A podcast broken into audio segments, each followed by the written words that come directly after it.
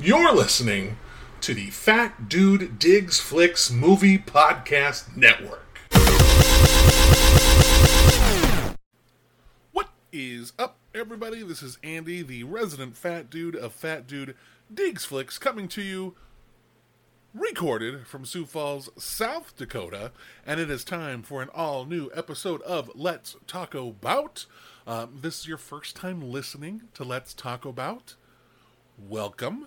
Thank you for checking out the show. Let's Taco 'Bout is a chat show where I am joined by a guest each week. We talk about their life, their loves, and a movie that has had an impact on them sometimes that kind of changes, especially if I have the guest on like a lot. and and this week's guest I've had on the show a lot. So I already know a lot about him and you already know a lot about him if you've listened to the show before. Uh, my guest this week is Charlie Eccles. Uh, just one of my favorites. Like really, just just one of my favorite people.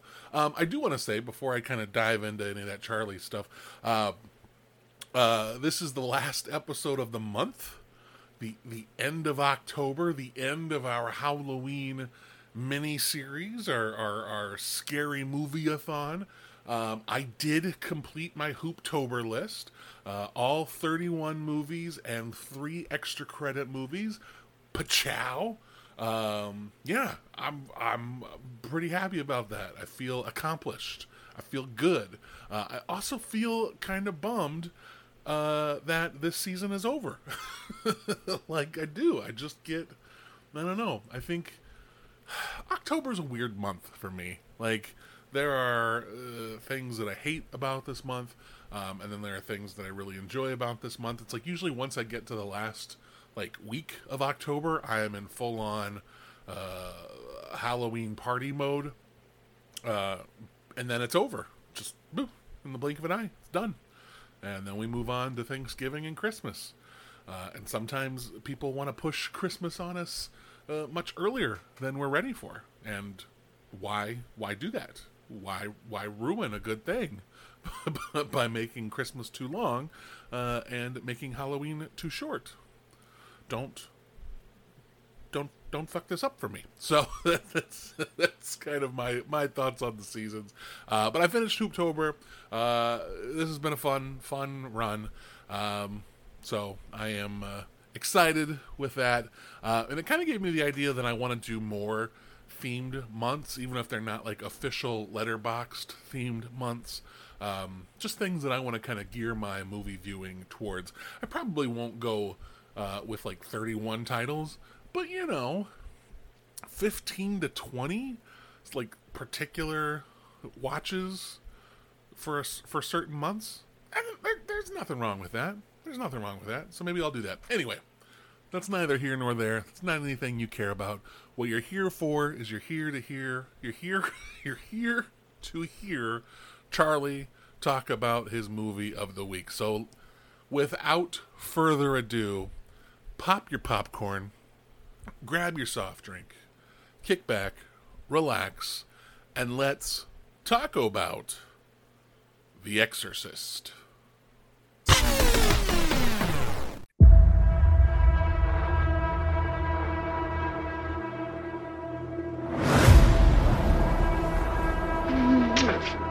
Where'd this come from? I found it. Well, let's both pop it. You really don't want me to play? Captain Howdy said no. Who's Captain Howdy? You're gonna die up there. I need reassignment. You're the best we've got. I think I've lost my faith. Is there someone inside you? Sometimes. Who is it? I don't know. Is it Captain Howdy? Have you ever heard of exorcism? How do you go about getting an exorcism? I beg your pardon? I'm Damien Karras. I'd like to help you. Where's Regan? in here with us.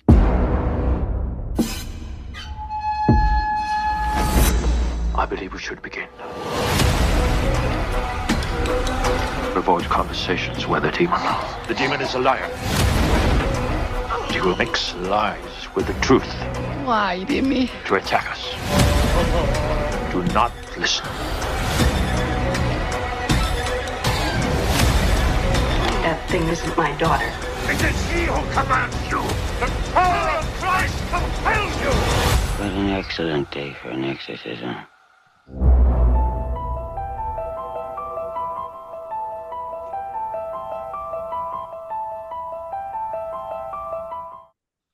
All right, everyone, welcome to an all new episode of Let's Taco Bout. Uh, if you can tell by me playing the trailer right off the bat, uh, that means things are a little different today. And the reason things are a little different today is because I am joined by a guy who's been on the show uh, more times than I have, uh, Mr. Mr. Mr. Charlie Eccles. Charlie, how you doing, buddy? I'm good, dude. I I've definitely not been on your own show more than you have, That's true. but That's true. I may be the longest running guest. I don't know if I if I'm still if I'm in the running with that. I know uh, there Like- were seemed like there was like a four way tie at yeah, one time. like I know it's I know it's you and Jameson. Like I feel like you and Jameson are pretty much sense. like neck neck and neck. Um, you know, uh, Blake and Derek, I don't think they count anymore since we do a show together. So they're Sure. just kind of like, you know, if they pop up on here, it's, it's just it feels like it's a, a criteria another criterion break. Uh, but between like you know, regular guests, I feel like you and Jameson are probably at the top.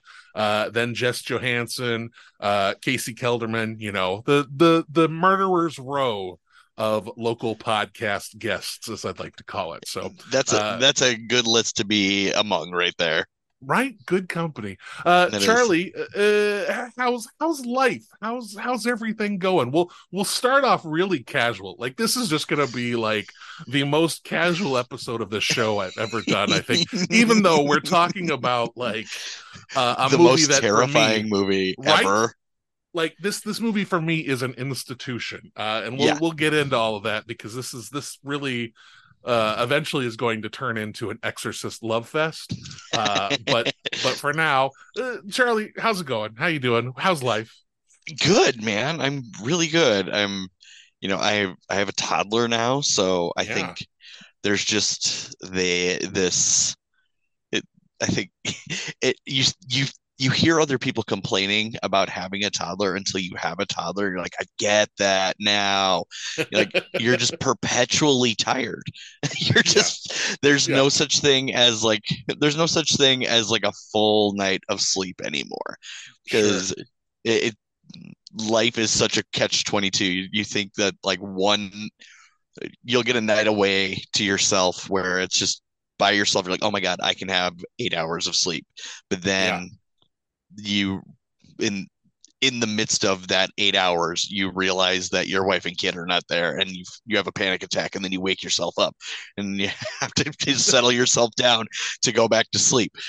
And this, so is, this is too much anxiety for me. This is this is one of the most anxiety inducing things i think i've ever heard yeah it's, it's exactly what it is. And you know I, you're just perpetually you you learn to roll with it i guess. It yeah. like but my, i mean my kid's good. My wife is Mhm. good.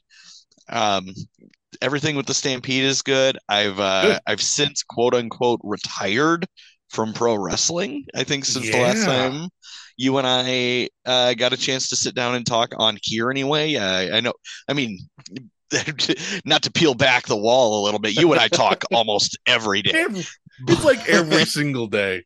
Well, like Yeah. whatever. If if there's ever a moment during this conversation on the podcast where I sound shocked to hear anything, uh, full disclosure, I'm uh, uh acting. Yeah. I, pre- I pretty much know everything going on with Charlie. all the yeah exactly. Exactly. Exactly. Exactly. And Yeah. i you. So yeah, that's right, the right. that's the best part is that you know we get to have these casual conversations. And i love coming on here once a year. It's like i get to log where i'm at in my life and then go back. And I'm like oh yeah. I get to and i'll go back and listen sometimes and like oh yeah this is where i was three years ago. This is and i i hope to one day show my daughter like hey you were actually asleep while i was recording this you know you were you know, you were two weeks old when we recorded this one. This was great. So I'm Yeah. gonna think of my show like the PlayStation 2 memory card of your life, Charlie. yeah, where we've got different little save points here and there uh and you can kind of go back and you know if you want to if you want to start from this point you can start here yes, you know like yeah, yeah, like yeah. a playstation 2 memory card yeah, yeah. It's like an, an N64 memory pack that you throw on the controller, yeah and yeah, it. That's what Fat Dude Digs Flicks is for my life. And if I ever forget where I left off, I just throw on Fat Dude Digs Flicks, and I gotta do. remember where to start up again. oh it's all you got to do we're, we're it's a our our podcast here is a a convenient life tool i think Yes. uh, I want to talk for a second.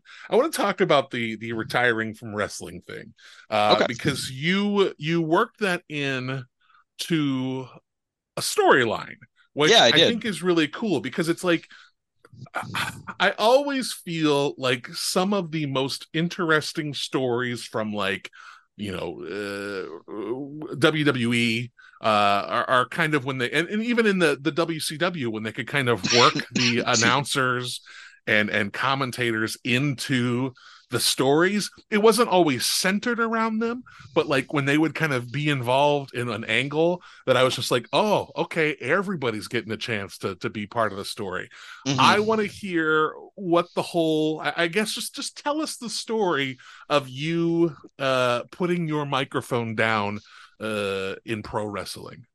Yeah. So I mean, and I mean, full. this is really funny. I said that I uh, I retired, but then I came back for super for the SuperCon show. Now, it's Um, wrestling is never say never. yes, and I mean it's and you, they always say you never retire. You always Mhm. just you've had your last match type of thing. Yeah. Uh, and I I don't I wouldn't say that I I shouldn't even say that I retired if I'm going to be honest here. Yeah. It's like do you plan to go back? Um, Right. We just I just didn't know what the timeline would look like for me to go back. So and I still don't. So, you know I don't know what it'll look like if I if and when I decide to go back permanently. Um, Mhm. you know there's things that I'm working on uh, privately that I've shared with you, but I will Yeah. not share publicly that I'm Yeah. Really hoping to will come into fruition in in the next few years that involve pro wrestling. Um, right. So, I mean, if there are any uh, any people in the Midwest who have seen me on shows, like I will be back. I'm working on Mhm. things, and I'm hoping that we can do something kind of cool. Uh, that's Yeah. all I'm going to say about that. Yeah. But uh, so what happened? You know, and so remind. Last time you and I spoke, had had or had not Strife passed away?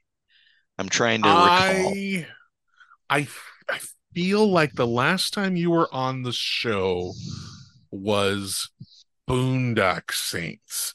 So that would have been like last Christmas season. So I Okay. think I think yes, I think he had passed away. Okay, that was, so it was like, late. yeah, Yeah, late 2022. hmm yeah, because it was in between Christmas and New Year's that uh, Yeah. Jason Strife had passed away. Sure. Um, so I did.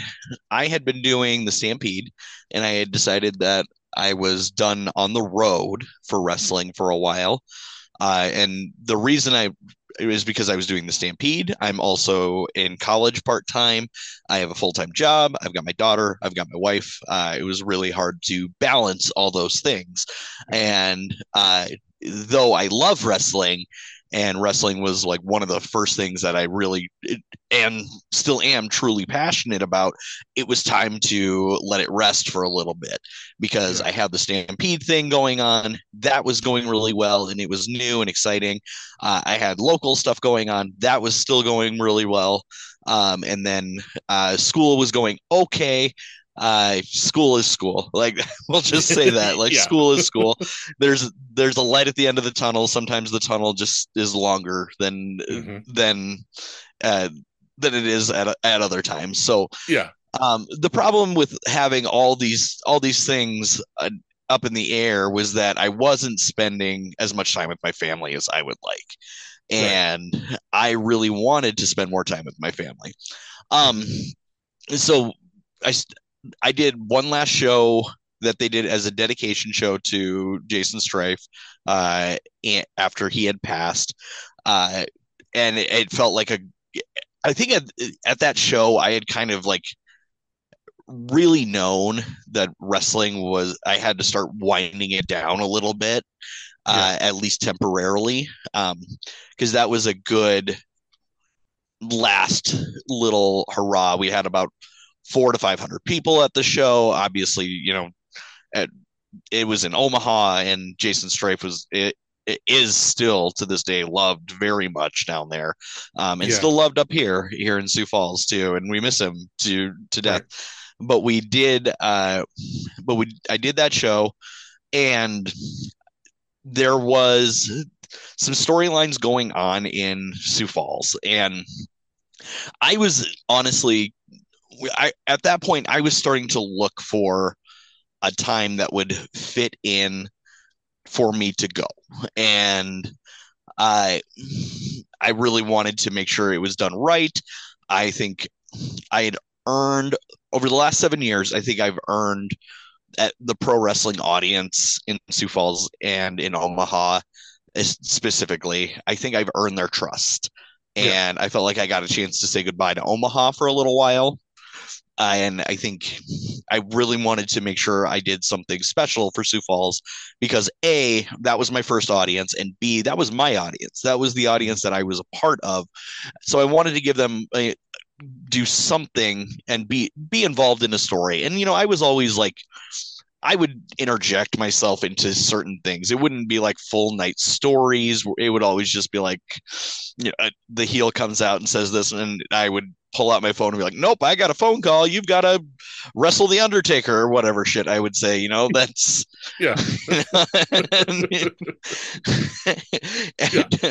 you you know, and so I, I had kind of found that window, and, and we we did a show where we crowned our first champion with our new promotion in Sioux Falls, uh, and he had kind of pulled some heel shit in it, and uh, the the big baby face Brandon Nitro was going to be going for the title. Yeah. And so I had pitched to them. I said, "Hey, you know, I've got to be done. I've got to spend more time with my family. We've got summer coming up. Um, I just don't have uh, the time for wrestling like I used to, and this is what I would like to do." So, um, in real life, Brandon Nitro, the big baby face, is one of my best friends. Uh, he eh, he and I have been on the road together for seven years, and he and I genuinely we love one another. We talk to each other. I talk to Brandon just about as much as I talk to you. You know, um, so it felt really heartwarming to know that I was going to be in there, and so I pitched the idea that I would put my career on the line. Uh, and we're peeling back the curtain a little bit here, uh, but uh, we I pitched the idea that I would put my career on the on the line because the new champion was refusing to defend his title, and what and I said if you put your title on the line, I would I and if you can win tonight, you can have my career. And Yeah. there was always like an underlying rivalry between the the the one heel manager and myself because he he was the the big heel manager. He would always come and commentate with me, uh, and then I, he'd always come and screw with me in the ring. I would get some comeuppance on him, type of thing. And so we we always had like this little underlying rivalry that has been going for like three three or four years. I forget how long Mike has been doing this, but and we had Mike and I have really good chemistry too. Like I Yeah. I think I I really trust Mike, and I think people really believe that you know Mike and I hate each other, and Yeah. you know we're we'll leave it at that. And but we have we've got really good chemistry when we're in there. There's no doubt. You know Mike's an asshole, but there's no doubt in my mind that there's there's something special when Mike and I are talking to one another in the ring. There's something there's Yeah. like a spark there. So, uh, so I put my career on the line. Uh, we lost in that matchup uh, due to some some you know cheating on the heels part. Uh, Mhm. but that's how I wanted to go. Uh, I wanted to Yeah. make sure that there was a new guy going over. I wanted to make sure my friend got a little a little bit of spotlight in this. Uh, I wanted to make sure, and I had pitched uh, an even longer storyline that didn't come to fruition, unfortunately. Yeah. Uh, and you know what would have what would have happened was we would we would have continued that. I would have been gone, and then I would have returned at SuperCon, and that's when Brandon would have finally won the championship. And uh, you know, the storyline was that Brandon was uh, that I had pitched was Brandon would eventually put his career on the line as well, and then I would come come back and and be the one to award the championship back to Brandon. So, Nice. um, that was that was what was pitched. It's not what what happened, uh, which Sure, is fine Sure. you know Yeah. and that's just because schedules and different things went you know went kind of haywire there were some good opportunities for brandon there were some really good opportunities for alvin falcone who was the champ and you know they're both doing awesome things out on the indies and Yeah. you know they're in in a way those two have really i'm not going to say outgrown but they they've let their line sh- their light shine in other promotions throughout Yeah. the midwest. So and, and i'm really proud of the two of them and what they've done in pro in, in wrestling here between minnesota iowa nebraska south dakota north dakota. I mean those those two especially i mean they seem to be chasing one another everywhere they go and they're they're putting on some really great matches separately. So i'm really proud of what they're doing now. I'm really proud of the story. We we got some genuine tears uh throughout the audience and you know that's i'm really the one thing that i i think i told you i think i told Mhm. casey that i it was going to be my last show casey Yeah. filmed well i did definitely tell casey because he was there filming Yeah. uh, some stuff that could eventually eventually be something fun for him to put together. Um, and then I I didn't tell anyone else. I told my wife, Sure. and she showed up to the show. And I told you know I told the the three guys involved in the match that this was what was going on. Um, we didn't tell anybody in the back.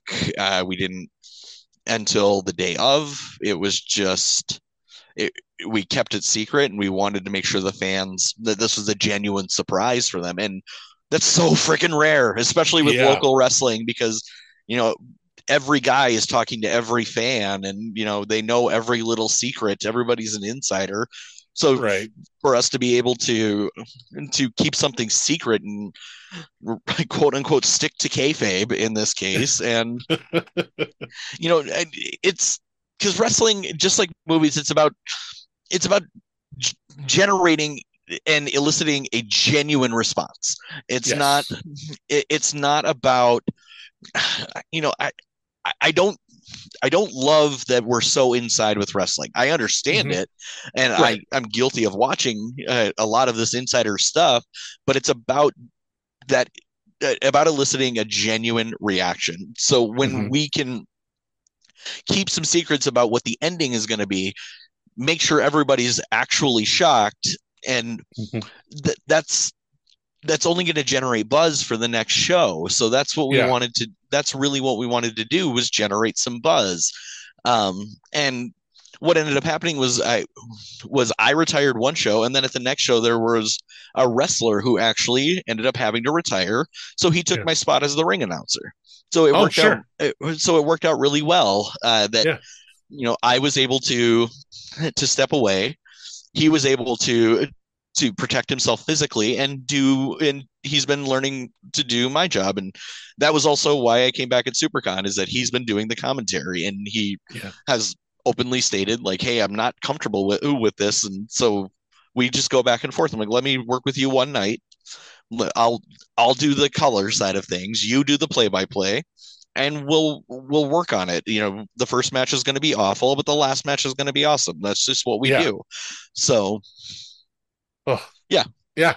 It's a journey.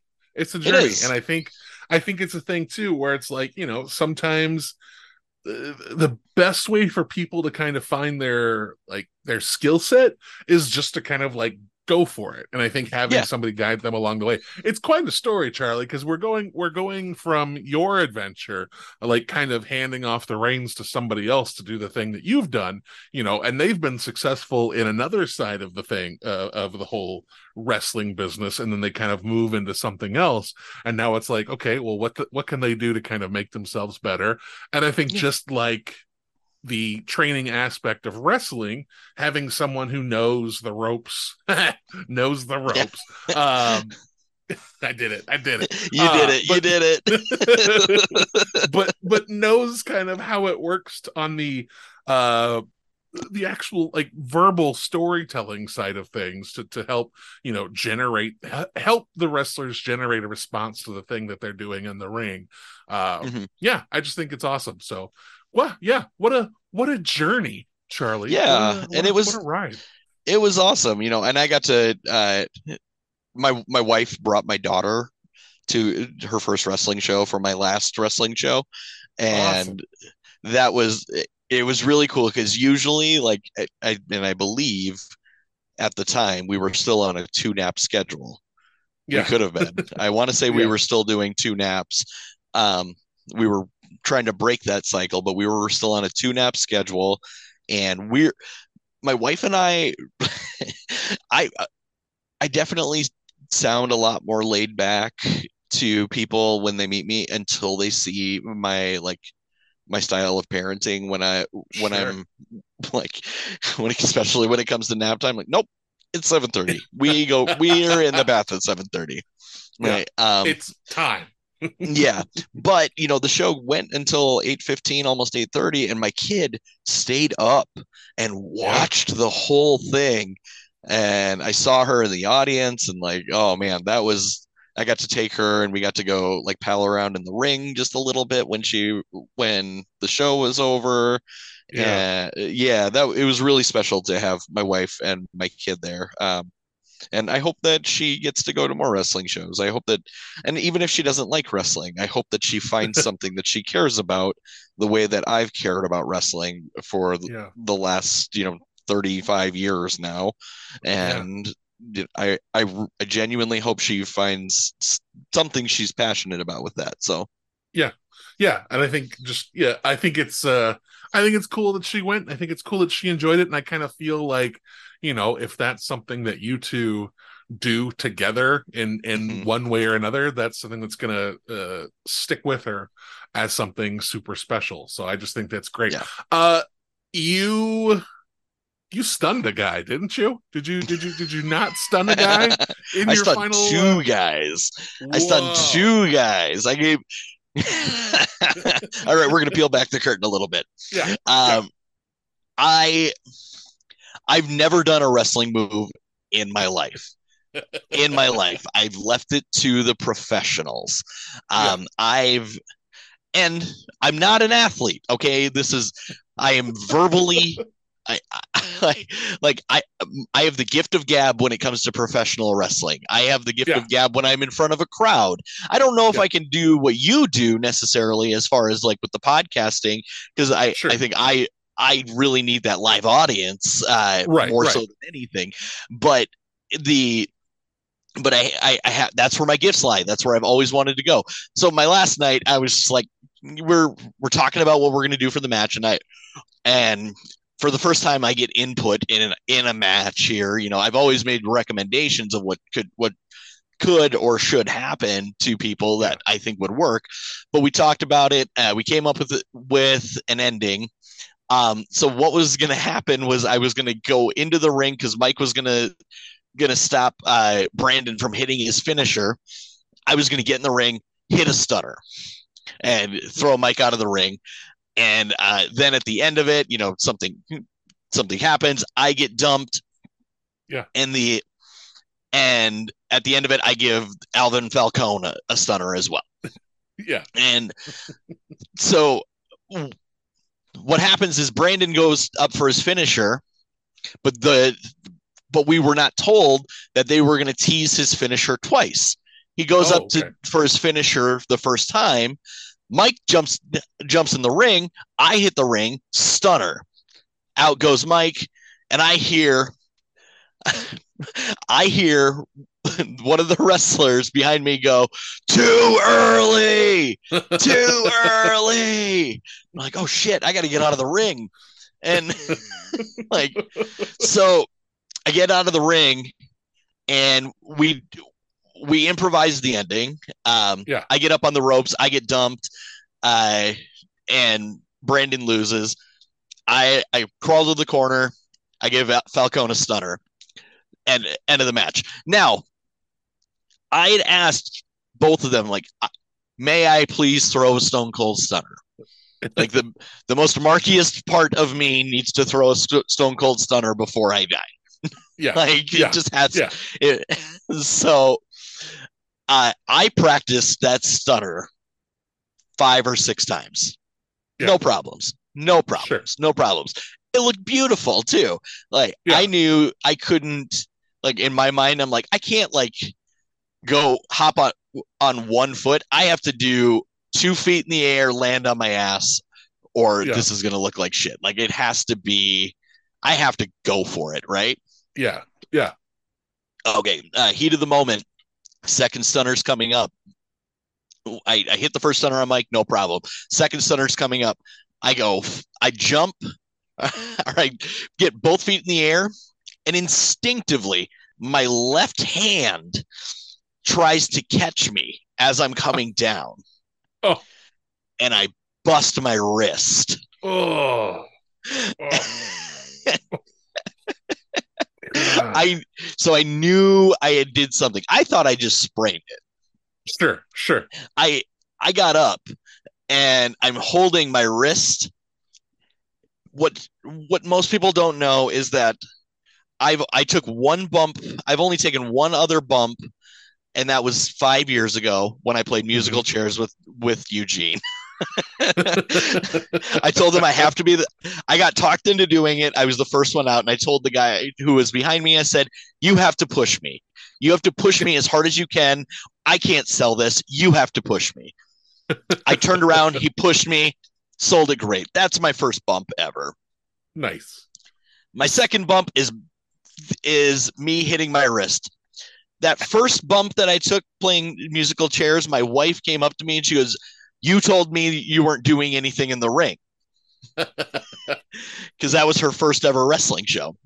Yeah. And I said, "Sorry, I got talked into doing it." And she goes, "Please no more." So Yeah. I went 5 years without doing another bump. and that second bump I broke my wrist. Yeah. My wife is in the audience for this one as well. Yeah. I uh, pick myself up and I'm grabbing my wrist. And the first thing I said when I stood up, I looked at Brandon Nitro and I said, My wife's going to say, I told you so. Mhm. and as soon as I got out and I saw her and I gave her a kiss at the railing, she goes, You hurt yourself. Like, God damn it. God damn it. so, Yep. Sure did. yep. So uh, a couple days later, I, you know, it's hurting. I'm taking ibuprofen, it, whatever. I'm thinking I just sprained it bad. A couple days later, uh, you know, I work in a treatment center, so we have a we have a doctor on site. I I look down at my wrist, and the entire outside side of it is bruised. Hmm. And I look at the inside, and I've got little bruises kind of throughout it. And I walk up to my doctor, and I said, "Hey, I I did I did this. What do you think I should do?" And she said, "You should. You're 35 years old. I don't Yeah. know what you did to do it, but your wrist is broken. You need to go get an X-ray." Yeah. So, yeah, yeah, yeah. Yeah. Your Anyway. your second bump, you botched it. Yeah. Yeah, anything can happen, man. And they're throwing up the X. Anything can happen. I had to give my goodbye speech after that with a broken Oh, wrist. man. So, oh man. that was my first It broken was- bone ever, too. It was your homage to both Stone Cold Steve Austin and Kurt Angle. Yeah. Uh, all in the same. I broke my freaking wrist. Yeah, yeah, it was. It was. It was. It's all healed up now. I mean, I only had to wear Yeah. the brace for four weeks. It was fine. That's nothing. That's nothing. Yeah. yeah. I mean, uh, Oh, and no surgery. I'm fine. Yeah, it, Yeah. it was fine. Yeah. So it You got clicks. to you got to stun a guy. Who cares? You're, you're fine. You dealt with it. I know, right? but Oh, yeah. So anyway, man. that was my last night, and I took the summer off uh, of doing anything, like absolutely anything aside from work. Uh, my wife got to take two vacations because, lo and behold, I had time to. so she got to be gone for two week or for a, a week for one vacation, a week for another vacation. And then we took a week long vacation uh, in there, and my wife is able to do that because she's a teacher, so she had the summer off, and I got to spend two weeks alone with my kid. That was awesome.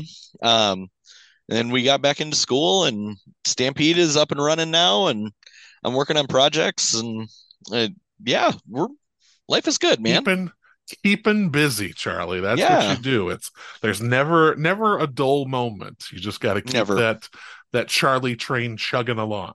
I know, I know, I know. The the problem that I have right now is that I'm working on projects so secretly, and I'm Yeah. not used to that. I, you know, there's I, as much as I like, I, I like getting these projects out there and seeing the end result. There's a little part of me that likes the the attention of of all of this too. I yeah. mean, I mean, I, I host things, so I mean, but Yeah. So now that I'm working on things, working on things in silence, it's really Mhm. hard not to tell everybody what I'm working on. So I mean, this is Yeah. it's, I- it's been pretty I- cool. I, mean, I I can't even I can't even imagine like because what what's it like to be you know know that you have these ideas that uh, you're super excited about and you are. You're a person who is uh, very genuine when you're sharing your excitement with other people. It's like oh this is going to happen. This is going to be so cool.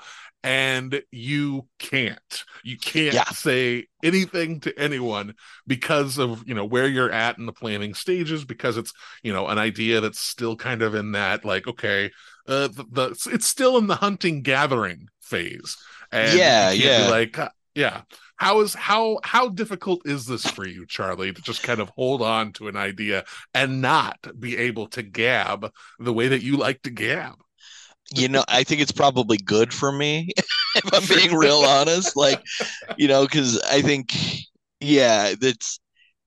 I, I, de- I'm again. I, I don't want to share what I've been working on. Um, right it, but um my genuine worry with this specific with these specific ideas that I'm working on is that if they're not done right, it's going to look like everything else that has failed before it. So I'm working on what I'm I mean, I'll share this. One of the things I'm working on, yeah, one of the things I'm actually working on is a business plan uh, in order to make this and come to fruition because in order to make this come to fruition i need to have actual backing in order to have that actual backing i need to have have a plan on how this is going to be successful so Yeah. this is i i've talked to i've talked to numerous people about Mhm.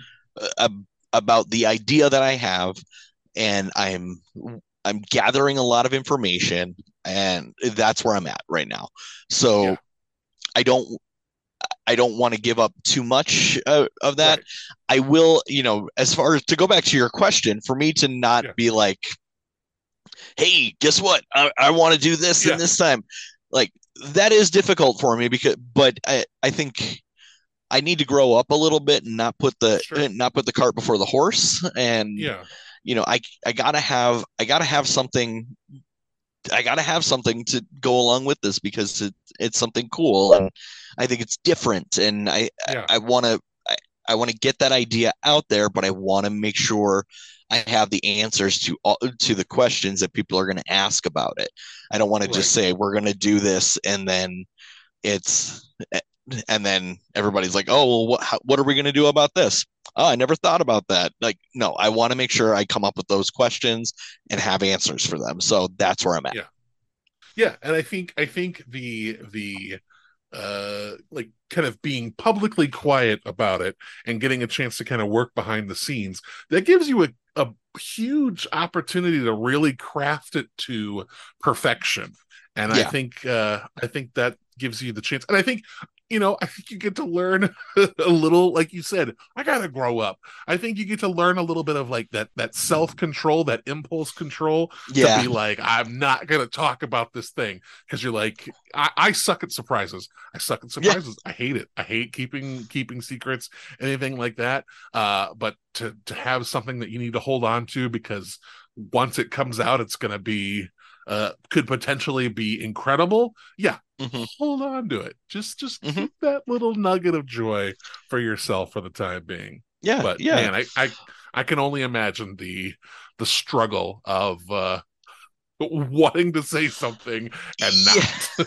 well, you you know me so well too. I mean, like Yeah. you, you know, I, I'm a I, I'm a lot of flash when when it comes Sure. to the like, you know, I, that's why people put me in the positions that I'm in. Is that I'm a hype man, and right.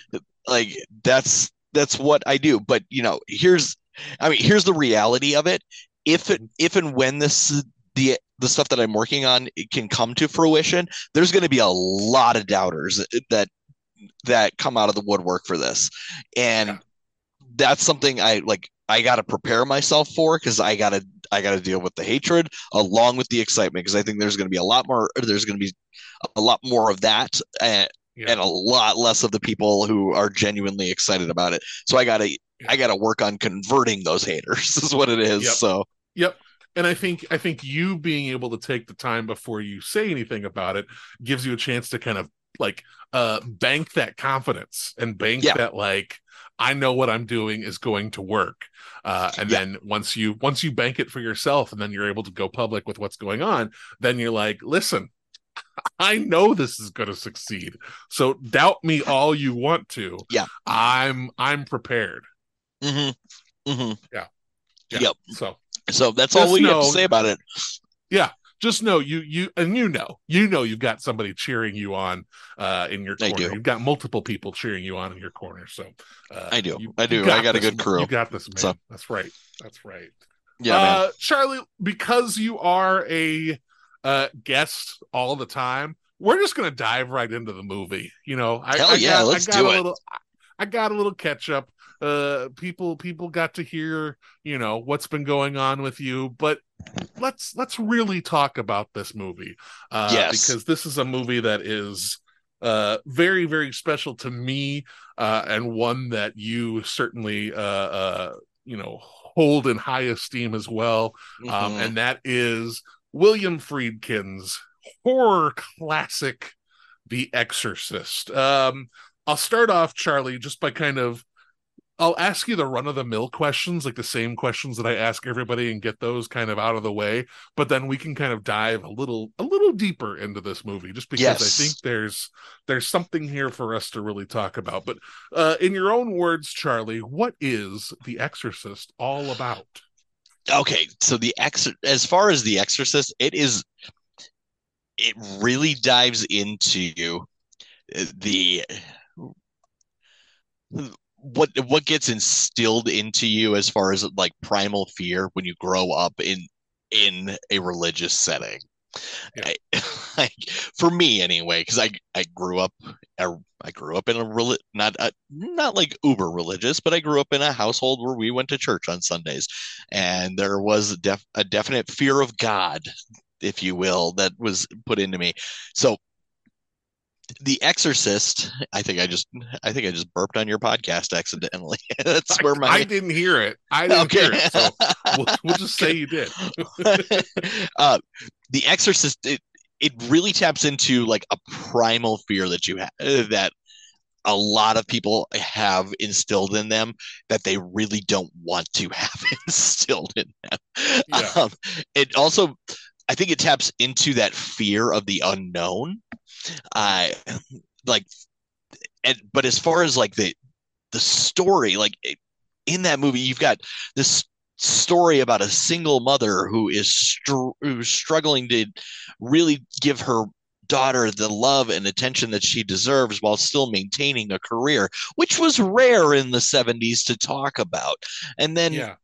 and then on the other side of it you've got this you've got the story about a pastor or i'm sorry about a, a, a catholic priest who's lost his faith and then and then they throw in another another badass priest who's just going around the world slaying demons. So, like, this is. I, there's so many like little aspects, and I love the where where we start and where we end and how Yeah. we see all these characters intertwine with one another and then at the very base of this you have the most horrifying horror character in this demon played by Linda Blair and Yeah. you've got this this really meek innocent fun little girl who is now being ripped to shreds from the Mm-hmm. inside by an evil evil being Like, Yeah. this is like the i i love this movie so much but it Yeah. still to this day scares the living shit out of me every time i watch it um for me this is I, you you're you're much more of a horror horror aficionado than i am Mhm. um Sure. but for me this this is this is the the the top of the mountain when it comes to horror Yeah. movies i think Yeah. there we've never done better uh there have been movies that have come close but i don't think anybody has ever been able to knock the exorcist off the top of the mountain Yeah, uh, for me, absolutely. This is this is the greatest horror film of all time, uh, because it is wrestling with so much, um, and and kind of deals with, as you said, like one of our greatest fears of the loss of control, the the fear of the unknown. Um, yeah, this this is a story that is, um, I, I feel like it kind of starts from uh the perception of a crisis of faith you know you, Mhm. you said you have the the priest who has lost his faith um but you have the the family too who you know uh, there's a faith element in the house but Mhm. it's muted and they're going through their own uh trials and tribulations at home uh, just going through a divorce uh, uh, you know regan is uh, linda blair's character regan is uh living with her mother chris uh, but doesn't see her father uh, and kind of struggling with any of the feelings that come from being a, uh, a child of divorce.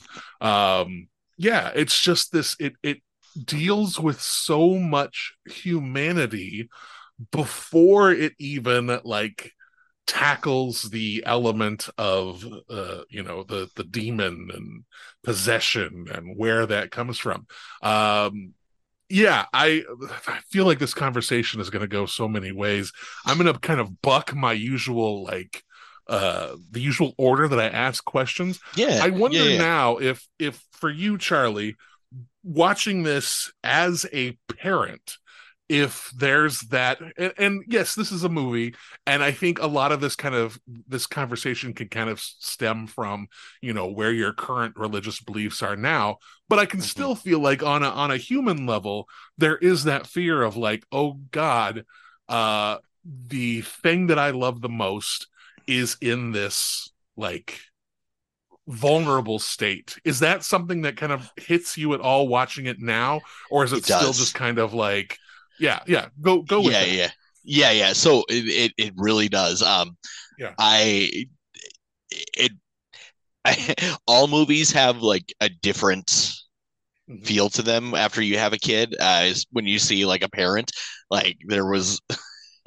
I don't remember what like some movie, some random movie made my wife cry, uh, Yeah. and it was just like it it wasn't it was it wasn't a good movie like it wasn't a good, but it, it was you just when you become a parent and you start like seeing these characters eh, from that perspective uh, it's Mhm. it, it's a very different feel now Yeah. the worst thing in the world now well so we're in halloween season uh, Mhm. about two weeks ago we went over to a friend of ours to carve pumpkins with everybody my daughter was standing on a chair in the garage and she toppled over and fell on her hip and bonked her head on the garage floor and yeah yeah it was Yeah. it was goddamn terrifying because i'm Yeah. like my my kid's got a concussion and like we're like i'm freaking out and she's bawling she's bawling more because I'm scared, and Yeah. I think it's it- it's terrifying. And, you know, Full luckily on my panic mode. yeah, and luckily Yeah. my friend. I mean, when that happened, my friend there, he's he's a nurse. He checked her. He's like, nope, she's fine. Everything's good. Yeah. And I was like, I don't believe you. And but I there. So watching it from that perspective, I I can't imagine putting myself in that character's shoes where your Yeah. daughter is a suffering as much as she is, but um and so I also watched the director's cut of the movie, Sure. and it's that's that's been the cut that I've watched for the last decade now. yeah. Um, yeah. but uh so I, I sometimes i have trouble remembering the theatrical version so you, but i don't recall the theatrical version having as as much detail about all of the tests that were run on regan um because in the in the director's cut they're like they're like taking blood and like she's in the in these giant machines you know this is uh, there's a lot more detail in in that and it, there's a lot more explanation as to everything that happened to linda blair physically uh, Yeah. after the movie if you watch the director's cut um Yeah. but some of the things that i rec- that i can see myself uh, in a little bit more is when like chris is reacting to her getting these tests and you like the last thing you want is for your child to suffer but you also want these answers as to why your daughter is acting this way and the only way to do that is for your daughter to suffer a little bit and that sucks so much like Yeah. so i i understand that character so much better now these days Yeah. but i you know there's some I, I mean there's a lot of different aspects on this uh, can i i want to play talk about something that you said just a little bit ago. I think some of the best horror uh, that has ever come out is the is the horror that really touch, touches with humanity uh, Mhm. first before the before chaos ensues. Um, Yeah. where you're you're really in touch with these characters. Uh, and I'll, the other example that i think recently did that really well was the net the netflix series the haunting of hill house I think they did. I, I think I and I, I know like everybody's gushing over followed the house the House of Usher. Yeah. I don't I don't think that that one did as well of a of a job of getting people to really root for the characters uh, Yes. right at the beginning as Yes. the haunting of Hill House did. And mm-hmm. you know, because they're just he's working with caricatures versus hum, human characters in those mo- in that in the difference but like in hill house they you really feel for all five of these children for this Right. father and then chaos ensues and we go back that like that was the formula that you really see in the exorcist as well we see this working mother this the this really it's really hard to humanize somebody who works in the religious sect of the world and they Yeah. did a really good job of that uh not Yeah. only with uh they they did that uh, I some I'm going to struggle to remember some of the characters just because I'm on the spot with it but Sure. they did that with two of the Yeah. characters where they really they humanize two uh, two priests which I think is absolutely amazing. Like it's hard to do that with one character like that. I can't believe you were able to do that with two. So um but then all the other like the little side characters that you have in there as well where you've got the people who are helping in the house and you've got the like the astronaut and the drunk director and, and you know there there's a lot of there's there's a lot of you you know these people really really well and then they're all Yeah. going through this horrific situation so Yeah. Yeah, I uh, I feel like the way that this movie. Okay, I'm gonna put this in in uh, my my love for this movie, and I'm gonna mix it with my criticism of The Exorcist Believer. Uh, what this which I have not does so well- yet Yeah, I won't spoil it. Uh, That's but okay. Just know, just know that it's not. I, I'm waiting. I'm gonna wait until I get good. until I can rent it. Listen, I I will say this. I will say that I I did not hate it anywhere near as much as everyone else seems to, but once this movie, once Exorcist Believer deals with possession, it just takes off and goes and forgets the reason why this movie works so well. This movie Okay. works so well because the possession is an element and we're dealing with trying to to heal Regan and and free her from the spirit. But the movie works so well because we've built up all of these feelings for the the girl, for her mother, for these priests. We we genuinely care about her well-being and it paces out her possession step by step where it feels like it's this mystery of like okay why is this happening to her like yes we know we're at a movie called the exorcist so of course we're dealing with possession but you know still they're trying to from as the story is happening the characters in the story aren't aware that they're in a story called the exorcist the characters in the Mhm. story are genuinely trying to solve the mystery of what is happening to this Mhm. little girl so you've got to go through these these medical experiments these these medical tests these uh you know uh, speaking with a psychologist speaking with a hypnotist like just trying to get to the bottom of what could be bothering this little girl who as the movie opens is this like beaming joyful child who Mhm. You know has these flashes of sadness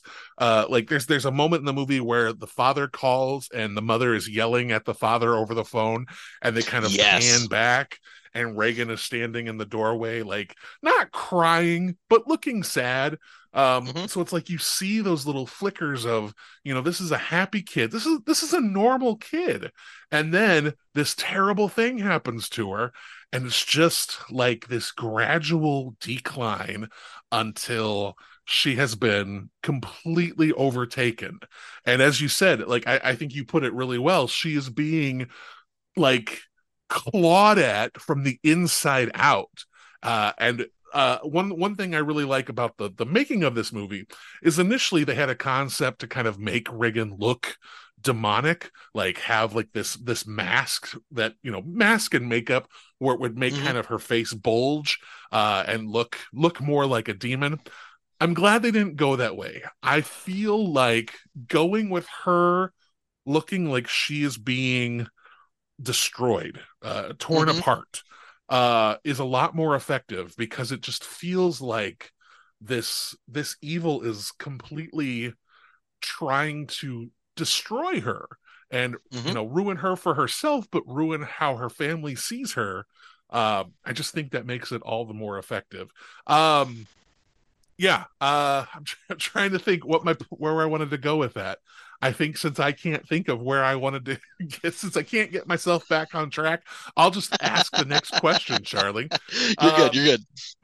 do you remember the first time that you saw this movie and how like how you went about watching it how it, it, it affected you right off the bat do you remember any of that Oh boy, do I ever. This might Yeah. be one of the few movies that I do remember the first time I watched. Um, so my I I kind of when I was a kid, I had kind of gotten the horror bug. Um, because like 96 was when Scream came out, and it was kind of the tail end of all the slasher stuff. And, you know, we would always like sneak Scream on and that kind of thing. Because, uh, you know, 96, I was only eight years old when Scream came out. And Yeah. is so I'd kind of caught the horror bug. And I, you know, they all in Scream, they always talked about, you know, the rules of horror and they talk about all these different horror movies and you know everything like that. So i remember bringing up the conversation to my father who i lived with you know as a, he i think i've said on the show before i was raised by a single father. What's the best horror movie you've ever seen? And he said the exorcist. And i was oh what's the exorcist? You got to tell me about the exorcist. And so he tells me about what it's about and we go, we're going to rent movies, and I I find it in the old horror section, and I beg him to let me watch it. I'm, I'm, I'm like, I might have been nine, maybe 10. I beg him to let me watch it. And he, he had a kind of, I, we had to wear him down, but he let us watch it. I have brothers who are three years younger than me, and they watched it with me. Yeah. Oh, boy. Yeah. Yeah. Imagine a nine year old. Now Yeah. imagine a two six year olds. yep. oh man, that's young. yeah. Now imagine. Yeah. Yeah. That's Yeah. too young to be watching The Exorcist, right? Yes. And so we watched it, and it was traumatizing Mhm. to say the least.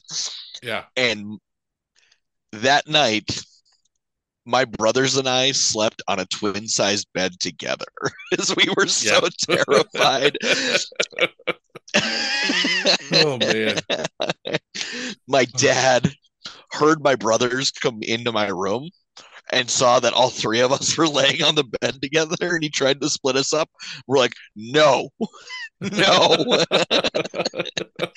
Because Yeah. it had to have been, you know, and honestly, we had to have watched it. Now I'm thinking about this. It had to have been late. So I might have I might have been Sure. about 11. Yeah. Because now I'm remembering like that we were talking about we were talking about Scream and then Mhm. at that time actually it was Blair Witch was the really Okay. big was the really big uh horror movie at the time. So it was Yeah. I had to have been about 11, but I was 11. My brothers were then eight. So, Yeah, like, Still. that still these are young. not the ages that you should be watching Scream, The Blair Witch, and The Exorcist. Like that's not. Yeah. I love my father, but I mean, mistakes were made, and they're like, I'm in therapy. Here's here's here's what happened. So we, I, I, so I remember I I remember watching it. I remember, but I also remember that we asked to watch it again and Mhm. again, and we Yeah. that movie got rented dozens of times after we saw it the Yeah. first time because you know that initial scare. But to this day, like I mean, at, it, I I inevitably have nightmares whenever I watch this movie. To this day, Yeah. and Yeah. I'm sure I'm going to have nightmares tonight because we talked about it. Sure. and, like, there's just this movie just scares the living shit out of me, but I can't Yeah. get enough of it. So Yeah. Um, yeah. that that was my first time. I want to know your first time of watching this movie because the one I know they played it at the state uh, Yeah. within them opening, and I wasn't able to go. But I Yeah. really, really, really wanted to go see it on the big screen. And I didn't able to get to get to see it.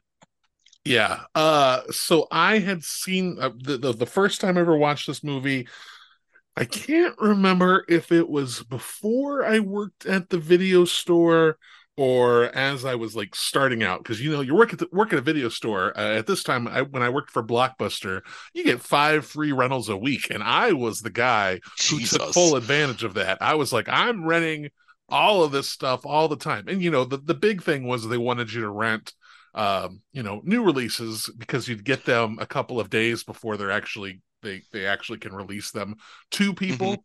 Uh so that way you can recommend them to the customers and try and upsell like, oh well I see you're renting this. Mhm. You should watch this one. This is good. Uh but of course, you know, they they they let you rent five of anything. Um, and so I, I, I'm, I'll, I'll go with the idea that it was I was already working at the video store, um, so that would put this around my like junior, senior year of high school was the first time that I had ever seen this, and I had, I was going through my like uh american classics like the the the, the phase Yeah, where i yeah. wanted to watch everything that was always that was considered like the greatest movies of all time uh Sure. and you know would kind of check stuff off the list and I remember watching this, I believe it was late at night. uh, in our kitchen uh, with my younger brother uh, because we had a, one of those TV VCR combos.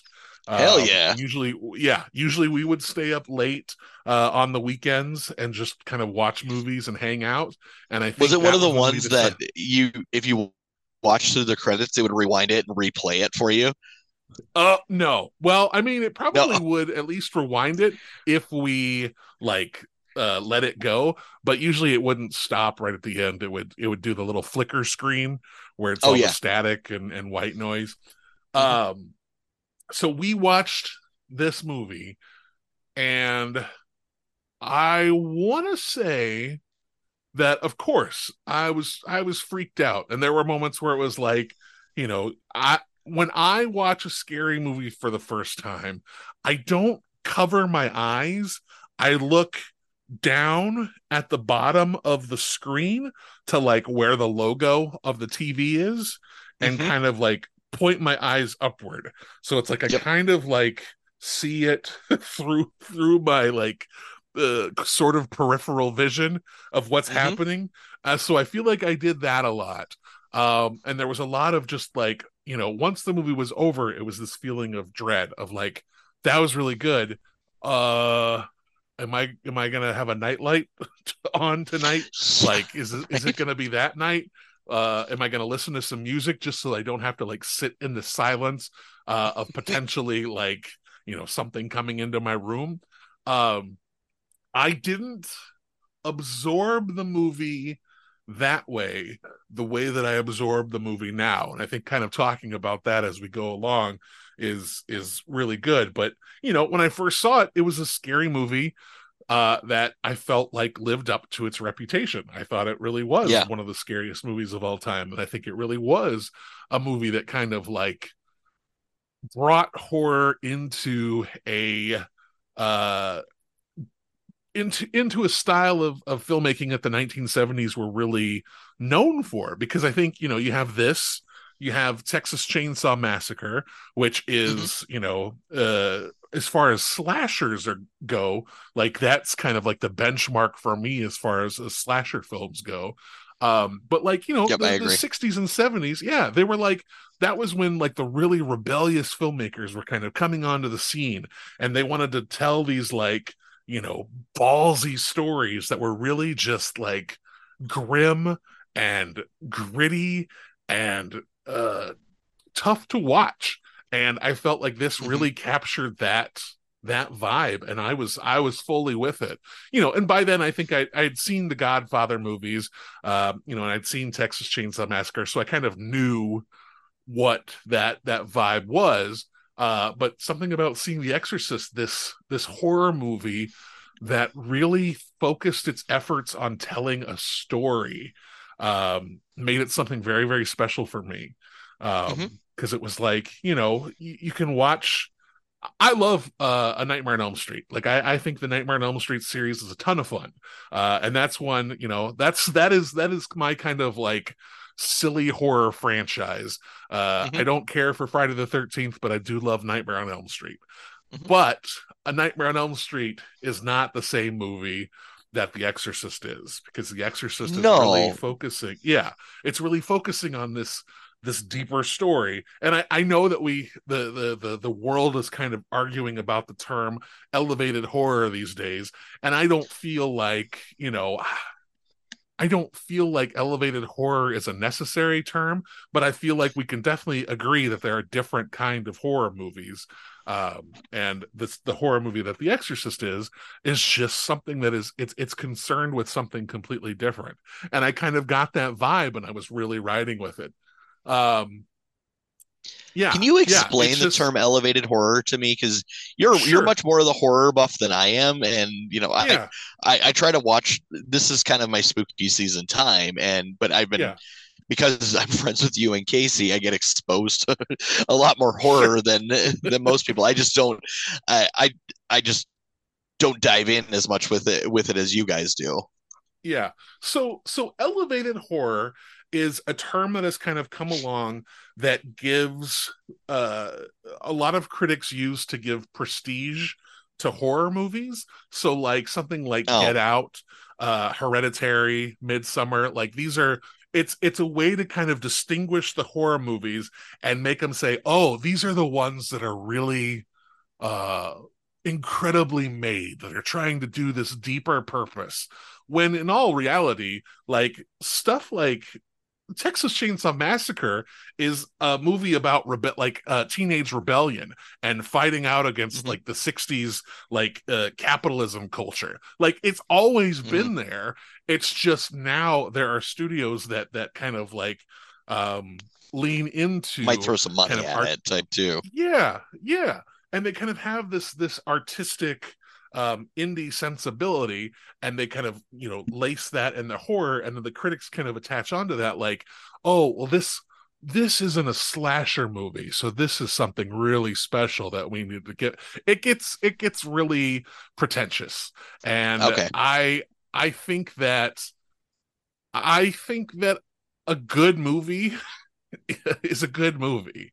Yeah, Um, yeah. And I think I think a horror movie, whether it's artsy and indie, can be a really good movie. But I think a horror movie that is uh two and a half hours of a clown uh killing people with uh various knives and bleach and salt uh can also be a really good movie. So I really got to see those movies. I don't think I can talk my wa- wife into watching those No. with me, but I really got to sit down and watch those movies because you guys have talked so much about them, and I need to get on this train.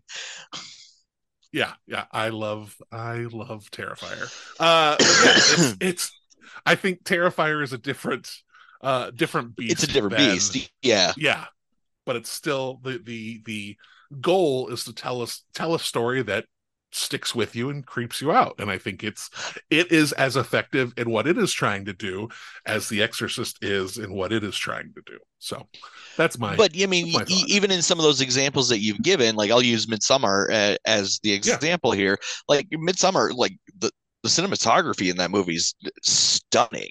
The yes but the reason you're invested in that movie is because of Florence Pugh's character. Like right and that's without that that movie's just pretty like if you're not Yes. invested in that character that movie is just pretty so Right. like you but like and- and going back to the exorcist like with and some of the other ones that we've talked about if if some of those movies if some movies don't have some touch of humanity that are within them then Yeah. you know then you're getting into uh, into a different style of movie like it because Yeah. it, I don't know like I think The Exorcist like you could you could remove parts of the humanity. I mean, there's clearly the theatrical version is just as celebrated as the director's cut that I love, uh, Right. if not more. But like you know, the director's cut just gets you in touch a little bit more with the the human side of all these characters. The theatrical Yeah. version does that just as well. So Right. that's without without that within within the horror genre, like then you don't you, you really don't have a point of doing it. You, you, and I I think I I've got I think a lot of people re- are really digging Fall of the House of Usher, so I don't want to yuck anybody's Yeah. yum. Yeah. But I just I just was not enjoying it as much because I didn't there wasn't a lot of humanity within the characters. And that's the reason that's the what kind of just drew me away from it. But um and you know they can they're trying something different and I, I respect them Yeah. for doing it. There's no doubt in my mind that those Netflix shows are are absolutely gorgeous. I mean that Mhm. the some of the shots in, in the first couple of episodes that I watched, I was like, "Oh, this is cool looking." So, yeah um, yeah but but I just didn't. eh, For me, I, I need that eh, within Yeah. within uh, any movie, not just horror. I need to be in touch with the characters. If I if I don't if I'm not invested in the characters, then why should I be invested in their story? So Sure. Yeah, and I think I think you know, well, we'll go off on this tangent, Charlie. Why not? I think Yeah. with I think with the fall of the House of Usher, I think what that's doing is it it it spends a lot of time kind of like giving its love to the characters, but the characters are despicable, and so that makes it so yeah. it's like it's yeah, so it's harder to kind of like feel like you want them to succeed because no you you know they're going to die and you kind of want them to because they suck. And then it's just kind of watching. And that's but that's a different like i feel like that's a whole It's a different beast, yeah. because yeah because like with, with uh, the haunting of hill house you love this family you you Yeah. are completely invested in everything about them and you want them to get out of this unscathed Mm-hmm. and the more and more that it it, it kind of uh uh um, unravels that they aren't like it, it's almost painful uh because Mhm. you've become so mu- and i think the same thing too have you seen bly manor Oh yeah, yeah. I loved Bly Manor. Yeah. I loved Bly Manor. i think Um, I fucking loved Midnight Mass. Let me tell you, Yeah, right? that was They're amazing.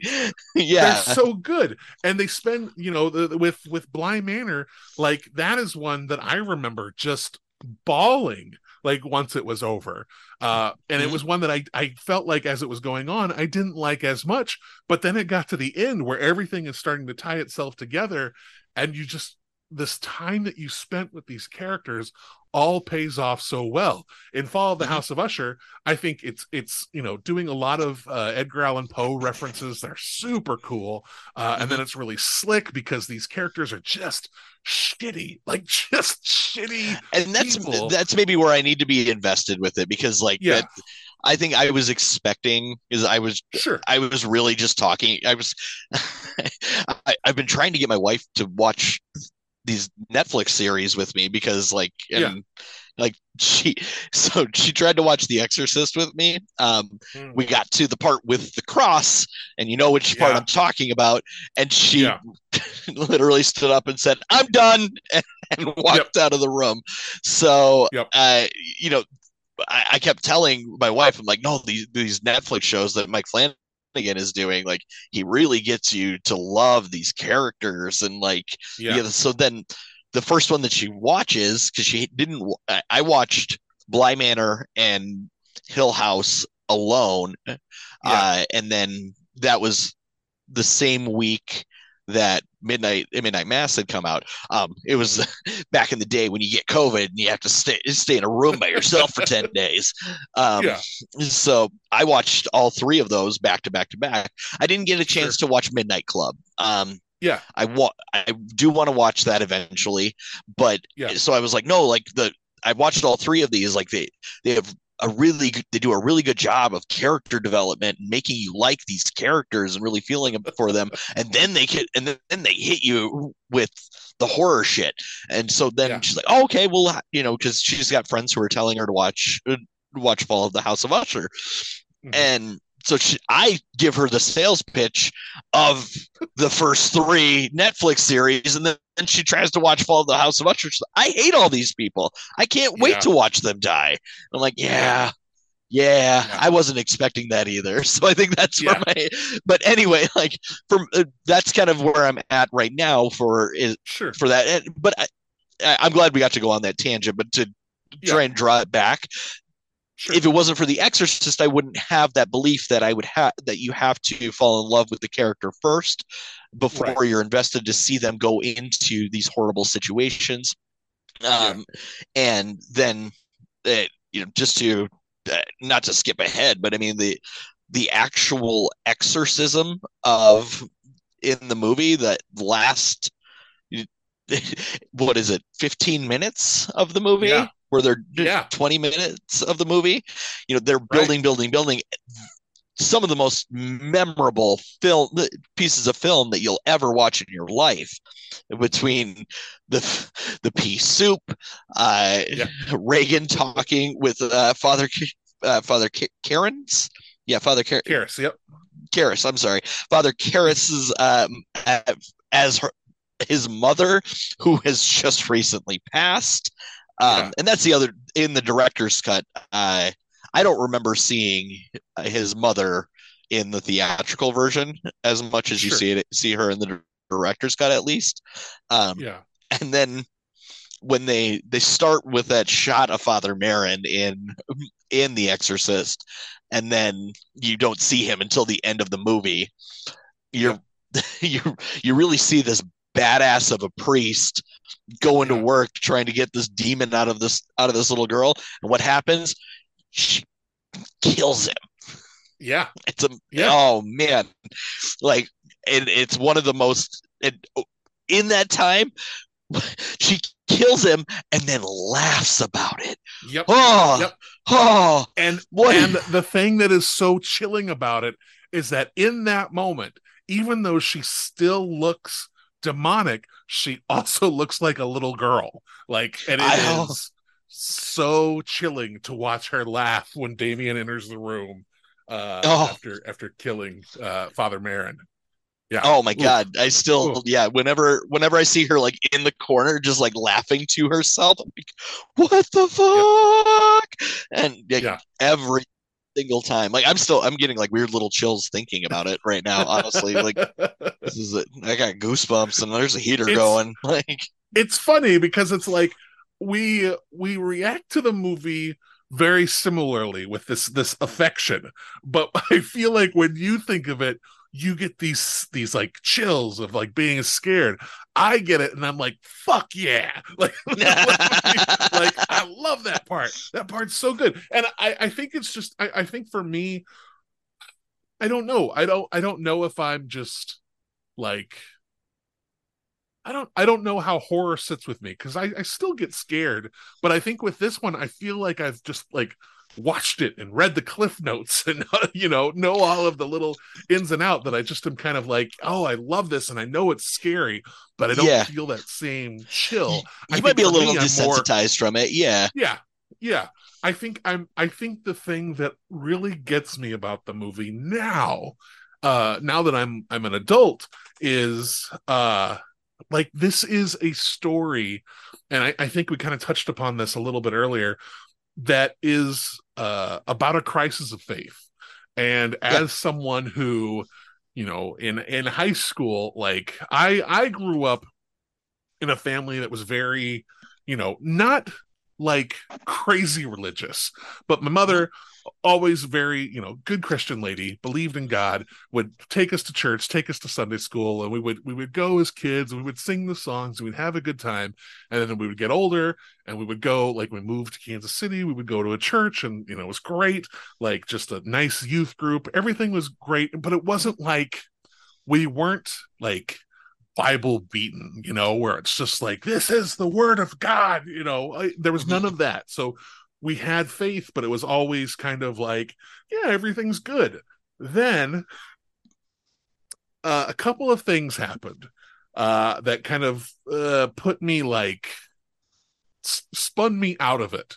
Uh, the first one is that when we moved from Kansas City to Texas, um, and this is something that's like, very normal but at the age that i was i took it very i took it very much to heart.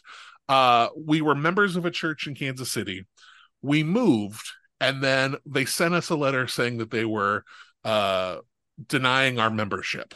And you know What? for for book yeah yeah for bookkeeping purposes it's just so that they know that there are tithes they can't count on. You know i get it from a business standpoint but when you're a kid and you see this message of like this place that you went and this where you felt like you were a far, part of a family, that to then be just like, nope, you're you're no longer a part of this church. Uh, I was incredibly discouraged, and around that same time too, my grandmother passed away, and I started to feel just very like clouded uh like I, I Mhm. kind of spun out of of where my faith was. I just i just wasn't feeling it.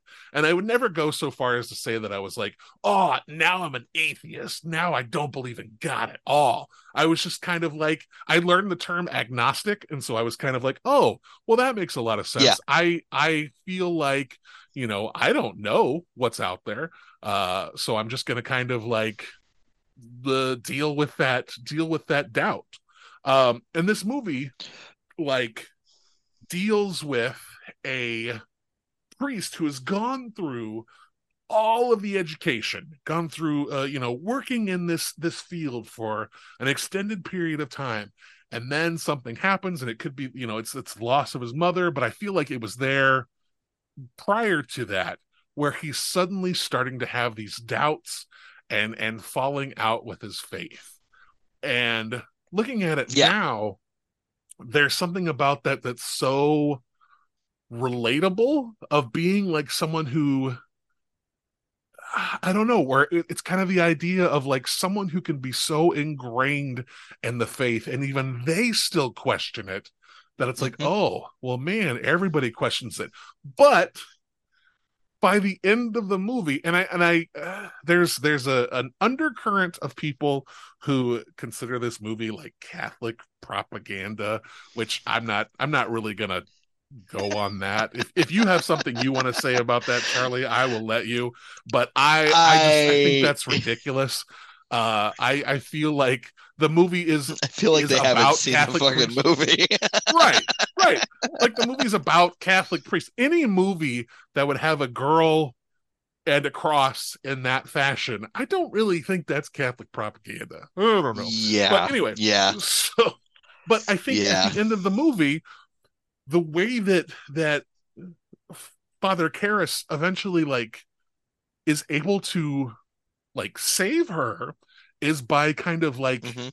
accepting his faith and and take finally like taking his faith into his own hands and believing that he will still be able to be in some kind of control of himself after having this Mhm. demon take him over that he will you know I, I feel like everything is kind of on impulse i don't feel like he was like i'm gonna do this like if, if a demon jumps into me i'm jumping out the window i think it was all just kind of like uh, this is the only thing i can do but i feel like i don't know there's something about how faith kind of saves the day that that I like about this movie. Yeah. And I don't know that uh, first off, I don't know that teenage me that that would have sat well with me, but I also don't know that teenage me would have been smart enough to pick up on it. Uh, but now it's just there's there's something about it that I love because it all Mhm. is the whole movie is crisis. The whole movie is is doubt and fear and worry and suddenly it's you know it it sure seems like by the end of the movie things are going to get better um and i think that's it's nice to have that kind of happy ending you know th- they turn the film the film into a franchise and it goes in all kinds of directions but but i I, think I with know. I've only watched the the second one. I Yeah. was like, what is it? What is, I love this Yeah. but I hate, hate this. but yeah uh i just i just i think this movie is extremely uh extremely powerful on on levels other than the horror that it stirs up that's that's kind of my i guess that's the way that i'm kind of capping off what i was talking about there for sure, for sure.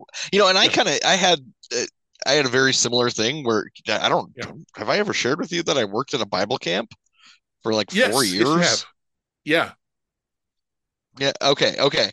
Like, I, but my belief system is very similar to yours now. Like, I don't know what's out there, but but I definitely like. I, I'm not. I'm. I'm not one of these trendy atheists. Uh, right you know. I'm. But I'm. I. I'm definitely not a guy who's going to go to church every week like I like I thought you were supposed to do for a long time. yeah Um. You know. That's so and I had a similar I had a buddy who was working for a church and they kind of screwed him over financially and I was like, well, this isn't for me anymore. Churches don't do that and that yeah kind of changed my whole view on on religion. Um and you know that there then in the midst of that my grandmother passed away and so i mean Yeah. like that's you know a, uh, very similar story to you andy honestly so Yeah. i i get that and i think I think you're right on the money. I mean, this is he's going through this crisis of faith, but then he finds some kind of faith, but then he still doesn't get any answers. I think that's the, the Right. thing that we're both getting getting to is that he Mhm. he he kind of sacrifices himself for the the good of this of this girl to make sure that Yeah. she's protected but you know that's at, at the end of the day that's what what she's what he's supposed to do as a priest is he's supposed to protect so Yeah. that I think there there's a great ending to like what Catholics are what Catholic priests are supposed to do, but versus what are actual is actually happening in in Yeah. my opinion with that. But um yeah, that ending where he he orders the demon to possess him and then he Mhm. and then he jumps out the window is just one of the most incredible like sequences from like a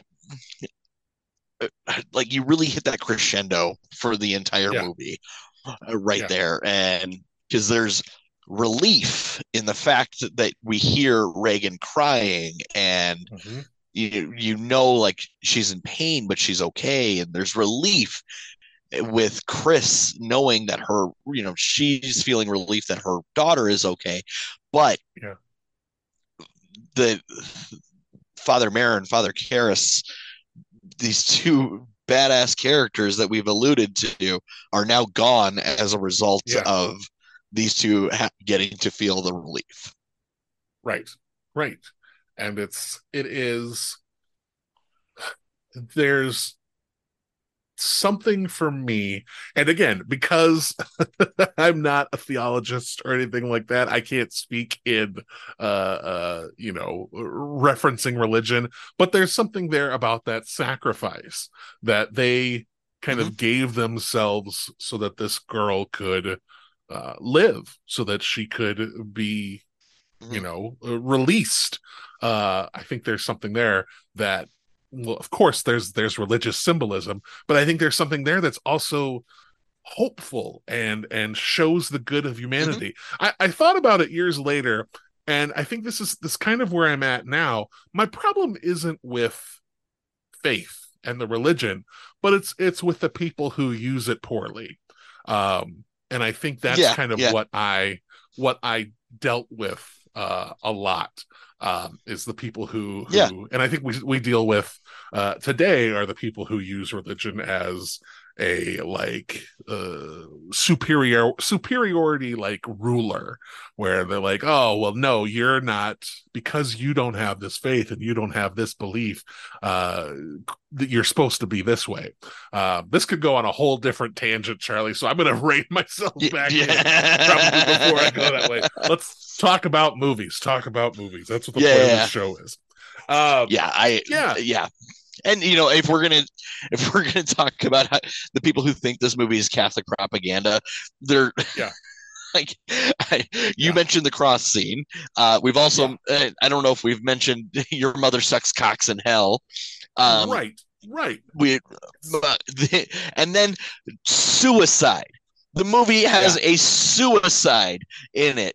If there's one thing i know that catholics don't like it's fucking suicide. So get off your Yeah. high horse Th- Yeah. this isn't catholic propaganda this is about this is about a little girl who, who's spitting pea soup like shut the fuck Yeah. up that's right that's right um you know i i think the thing that i enjoy when i talk with you charlie is that like our conversation just kind of happens. Like it's, Yeah. it's not a matter of like here's the question i'm going to ask now you answer. Here's the question i'm going to ask now you answer. It kind of turns into a situation where we're just uh having our our conversation about this movie. But i will ask um you know some of my some of my usual questions here what are for you Yeah. what are the characters in this movie that really stand out as either the the most special or the ones that you connect more with what are the characters for you that you really enjoy about this film Yeah, um, Father Karras is probably my favorite character in the entire film. Um, Yeah. just because he, you know, the the crisis of faith going on with it. Uh, I think also from I, I obviously watched it well after it it had come out, so I think I would really like to point out that he he for me at the time he bared like some a pretty striking resemblance to Sylvester Stallone. Uh, so him being the ex boxer really like resonated with me as well in that. So, but Yeah. um, yeah. So, oh, uh, sorry, I just got a text message that distracted me. Um, Oh. I think Father Karras is my fa- is my favorite character in there. Uh, Father Merrin as well is. I, I think there's just a, there's there's a lot of um mystery behind him, Mhm. and I like I, I really like that there is a character that is both mysterious and a badass Yeah. in, in this film. Um, Yeah. because there's just there's a lot of show don't tell with him. Yeah. Uh, and I really, I think that's really excellent filmmaking and really excellent acting on his part too. I think that he Yeah. he came came across that way. But yeah, the uh, those are the those two characters are the ones that stand out to me. Um, the mother character, uh, I, I recognize with a little bit more, but Yeah. uh, that's from the character standpoint. But that's where I I personally am always drawn to. But then Yeah. you, you got to talk about I, I know they they gave us the name of the demon and I never remember what the name of the demon is. It's, Yeah. uh, Yeah. but uh, they gave us the name of the demon in the sequel, right? Is correct? I just Well, But- I, you know, that's a good question because I feel like since I know the name of it, it's just it's clearly they must say it in the the original movie, but I don't know that they actually do. I don't know that they ever say uh Pazuzu in in the movie. They just say I don't think they do in the uh, in Cap- the original. Yeah, I don't think so either. Now that I think about it, but they just uh, Captain Howdy. hmm Yeah, so I mean that that voice. I mean that, that what a wonderful day for an exorcism. Like that, Yeah. you know that is that will stand out in my in my mind forever. Yep. So yeah, yeah, that's the, so I uh, a lot of great characters, but I, I think the the overall uh, the overall arc is really fun to watch too. yeah and i think i think we kind of you know after i asked that question i was like we've kind of already talked about this andy. We've already said a lot that we like these characters. Uh but i think too this this kind of gives me this a, a second you know i've talked about that i i really like uh, father Karras.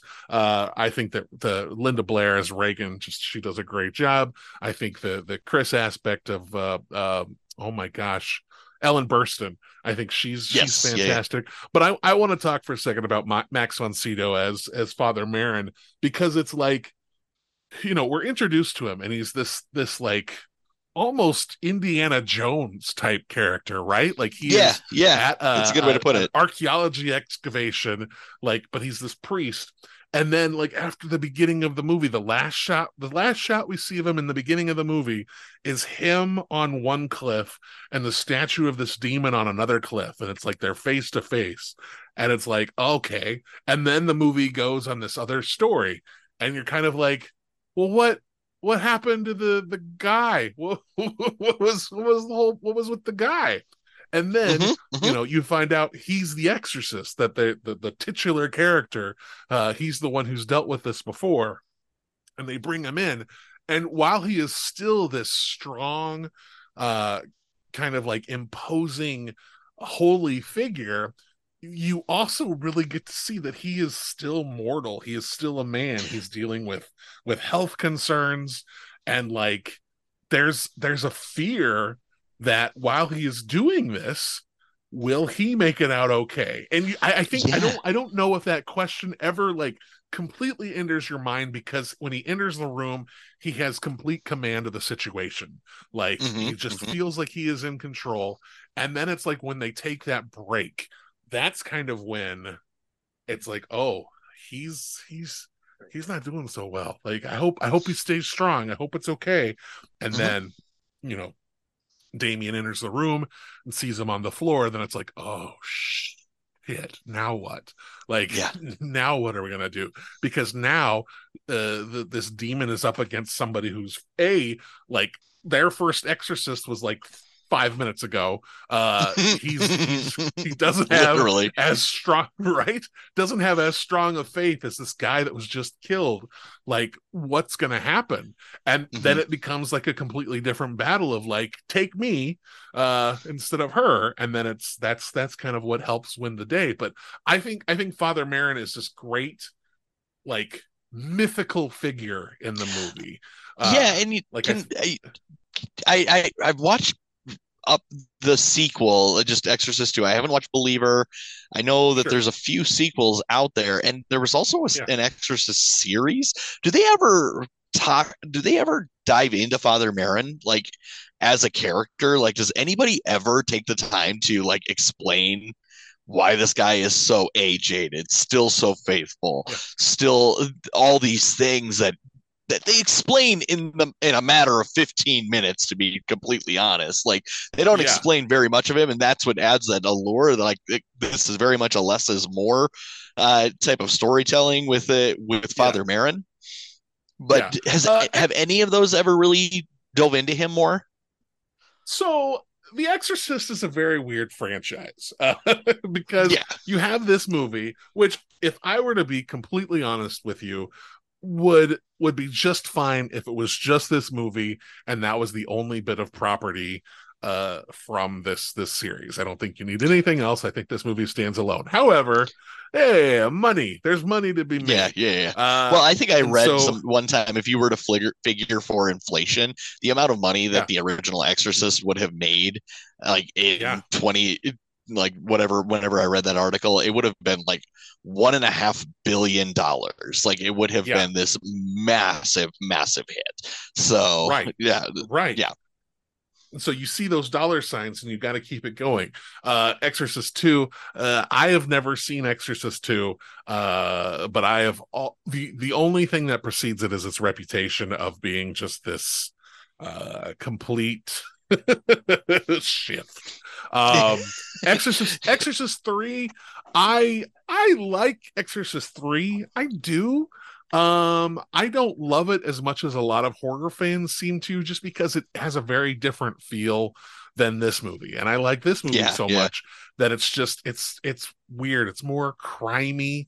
Um, yeah, it's just different. It does have one of the greatest jump scares uh of all time in it though. So I will give it that. Like it its jump scare okay, is just okay, chef's kiss perfect. Uh Okay. so then years after that movie came out, they wanted to make an Exorcist prequel that is about Father Merrin. Uh and it it came out. Well, okay, so what happened was is they had a director on board. The director starts making this movie and the, the movie is almost done and then they fire him get a whole new director in shifts the story around and then that movie is released. Uh it fails at the box office. Just a disaster. Uh, critical disaster box office disaster just a mess.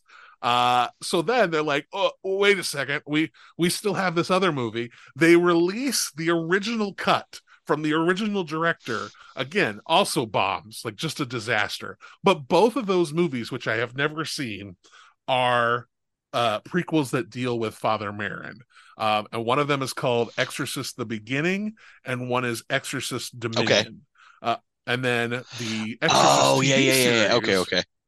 yeah the tv series which i hear is incredible um is kind of like it's a sequel to the movie and it like i think it's a Oh, sequel okay. in a way that doesn't quite deal with the the characters of the movie i think it just kind of makes reference to uh the events and the characters in the movie um Odd. Okay, I've, okay. I, yeah i've heard the tv show is great so it's something that's Yeah, on my yeah. watch list uh once i get a chance uh exorcist believer is fine it's it's fine It's Yeah, fine. I, I I don't know if I if you're on the same boat as me. I just want uh, Leslie Odom Jr. to put out one movie that no that yeah comes out in theaters that Mhm. isn't a critical nightmare. so like, it's you so you were so good in Hamilton. You are such a charming person. Stop making mu- music movies with Sia and stop making Exorcist sequels. Like have you I beg of you, sing. seen- have you seen one night in miami No, I haven't. Okay, okay. So One Night Miami is fantastic. Uh he is excellent in it. Uh and he gets a chance he he gets a chance to sing. Uh he plays Sam Cooke and he's just outstanding. uh, Yes, yes, yeah, okay, okay, Yeah. okay. Yeah, I was trying to remember. I was like, I know that what movie you're talking about. Okay, that's yeah, Yeah. that's a perfect But- role for him though too. but you did you did say a movie that comes out in theaters and yeah one night miami came out during the pandemic uh very very limited theaters mostly just went right to amazon so yeah you're Well, totally right and- there That and that's just like he needs one theatrical success, and we've got a new movie star. Like with Yeah. him, like that's Yeah. that's what he is. Because I mean, he was he was fantastic in Glass Onion as well. Like he was Mhm. he was one of the like one of the highlights in that movie in that movie for me Yeah. and i thought that movie was fantastic it was really hard to stand out in that movie and he stood Yeah. out but he but yeah he needs a he needs a theatrical release that that people stand behind because god damn it i just want i just want him to be a movie star. I've been watching you since been watching you since hamilton. My wife's in love with you. Just do better. Come on man. Come on man. Um yeah he he is he is the best part of exorcist believer uh but the script the script does not do him any favors Yeah. um but he he's trying to make the most out of it. For me the movie starts off with a lot of promise but once the element of possession is entered it just it like hits the gas and just makes things happen for the sake of things happening. Um yeah and i i i struggled with it. Uh yeah. but because of certain things that happened i'm a sucker. And if you know i will be there for the sequel because i want to see what they do next so yeah. I'm, well and that's kind of I, I i hope that they the trailer for believer just made it seem like they were really convoluting it like yeah. you know i because we've seen movies where they deal with like the with different religions you know exorcism is catholicism and then there was a movie with uh that dealt with judaism and exorcism uh, all together Yeah. that i i really enjoyed. I just can't recall the the name of it um jeffrey dean morgan was was in it. This is all i really recall. Uh but i remember enjoying Yeah, it and really enjoying that. Yeah but um i mean matisyahu got to play the exorcist. That was pretty fucking cool. Like that was so yeah yeah i'll have to i'll have to look this up. I i believe I- yeah. I remember I remember this back in the day, but yeah, it, Jeffrey Dean Morgan was like the was the main character in Matisyahu played like the the young the young rabbi who rapped and nobody Wow. nobody liked him like, but it, it was it, it was I really enjoyed the fact that they like they went a different direction with exorcism movies and yeah um, so I'll have to find it because it. I mean, it, it it was clearly not as memorable as a, as some movies are, but it was enjoyable nonetheless. Yeah. Um, oh uh, so we'll have to we'll have to do that. But anyway, it's Yeah. Exorcism, top of top Yeah. top of the heap. yeah yeah. i i just i think i think this movie is great uh charlie we are we are running a little long so i'm gonna Yeah. start kind of wrapping things up Absolutely, it doesn't, it we doesn't all feel like it do this. thing like do it this. doesn't feel like we're running long but but the thing that's difficult is like we chose a movie uh that is one of the greatest movies of all time. And it's a We movie did. that's easy to dive into.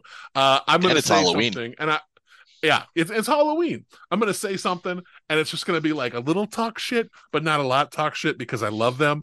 Uh but never seen it said that this movie was just okay. Y'all are wrong the exorcist They're is wrong. not just okay the exorcist is fantastic so Yeah, take this that is- betsy and trent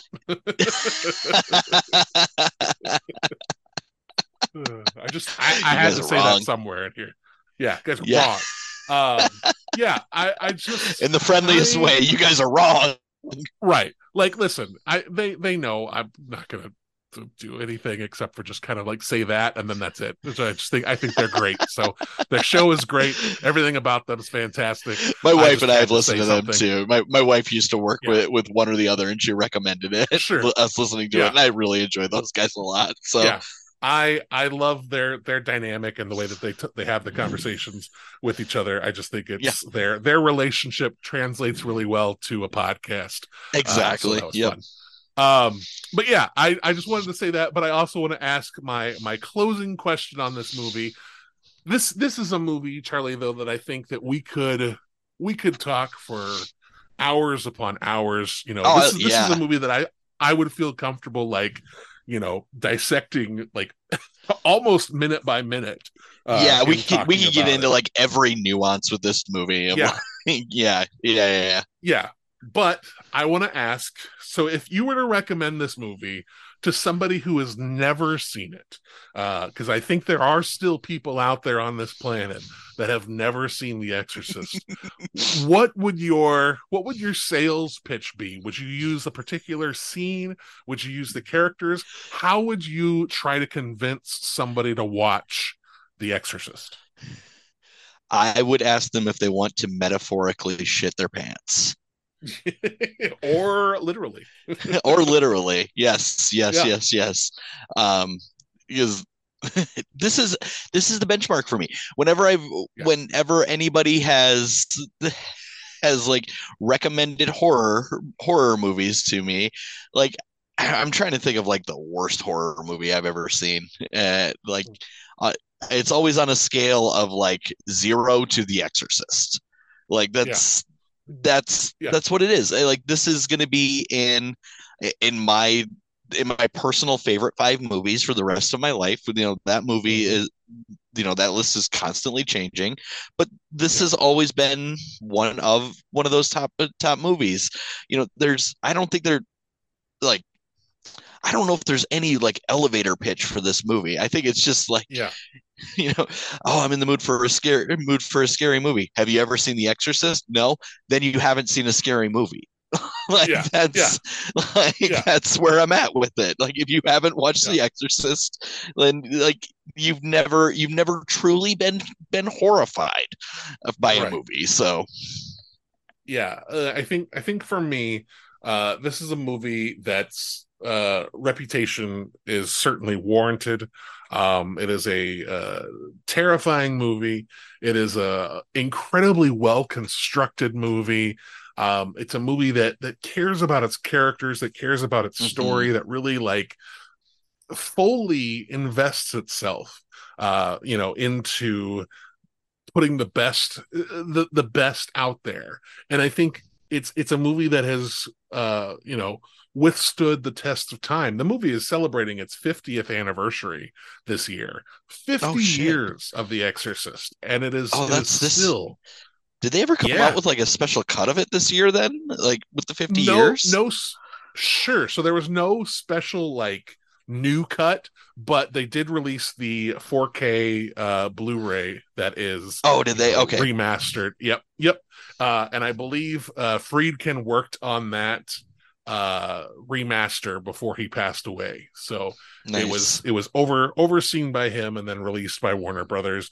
Um, there there's there's some moments in the movie where he kind of changed the color correction a little bit, and a lot of people online got a little uh, frustrated with that, and I understand because you want the movie to be original. But if that was the way that he oversaw. I'm not going to argue. I'm not going to argue with Bill about it. I'm going to Yeah, let him let him do what he wants to do. yeah Uh, yeah, I- that that's just- just, arguing about the about right. Right. about George Lucas over again. Exactly, exactly what I was going to say. I'm like, at this point, we're not arguing with George Lucas about what he's Yeah. doing, so let's just just let him let him do his thing. yeah, Um, exactly. yeah, I- Shouting into a vacuum. I right. I love this movie so much. Uh, this is a movie that I I say uh, not only is this my favorite horror movie of all time, but this is amongst my favorite movies of all time.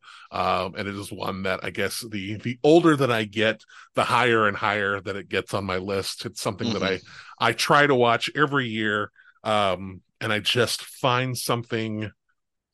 I don't know if it's necessarily different about it each time, but Mhm. something that hits differently each time um and i i i think it's a rich experience and i love it and i i guess you know to to some people who are uh kind of uh desensitized i would say you know maybe this isn't that that kind of scary movie for you but i think if you let yourself go on the ride of the story you will feel uh you will feel haunted. Uh, Yeah, you got to go into it with a different mindset from time to time. Like that's even Yeah. with your favorite movies, you got to go into it like you're trying to either like you're watching it for the first time or you're watching it, it you know, with with a certain part of it in mind. You know, even like I hate I hate the idea, but is this a is this movie propaganda? Like go into it trying to break that apart. Like Yeah. go into it with a, with a different mindset. Yeah, yeah.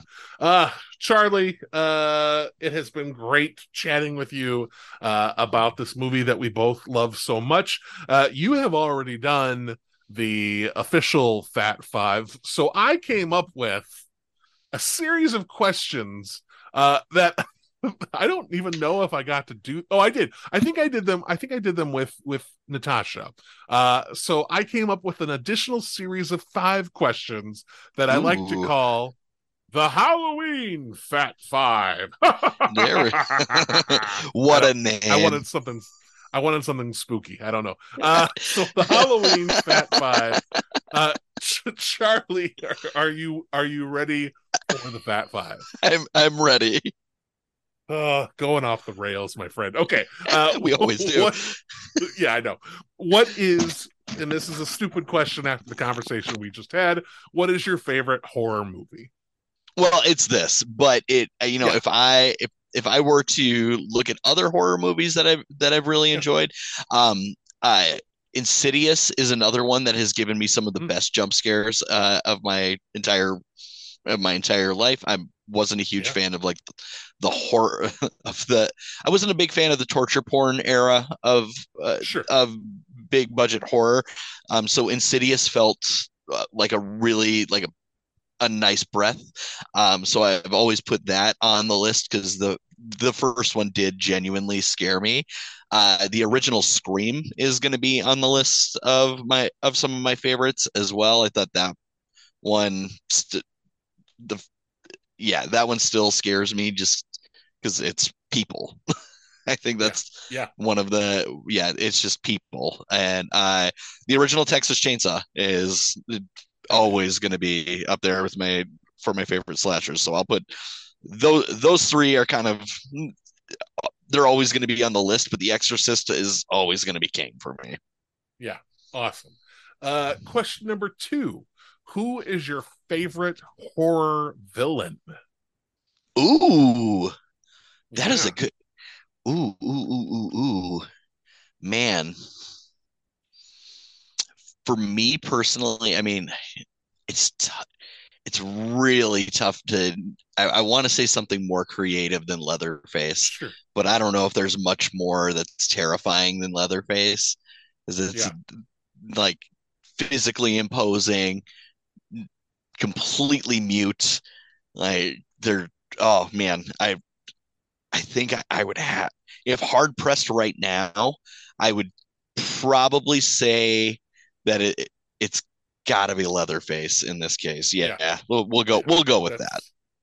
I like it. I like that pick. That would probably be my answer as well. I'm a big, big Leatherface fan. Mhm. Uh, except Art the Clown is really rising up the charts for me. Is he? Oh man, I uh, gotta see these yeah. movies.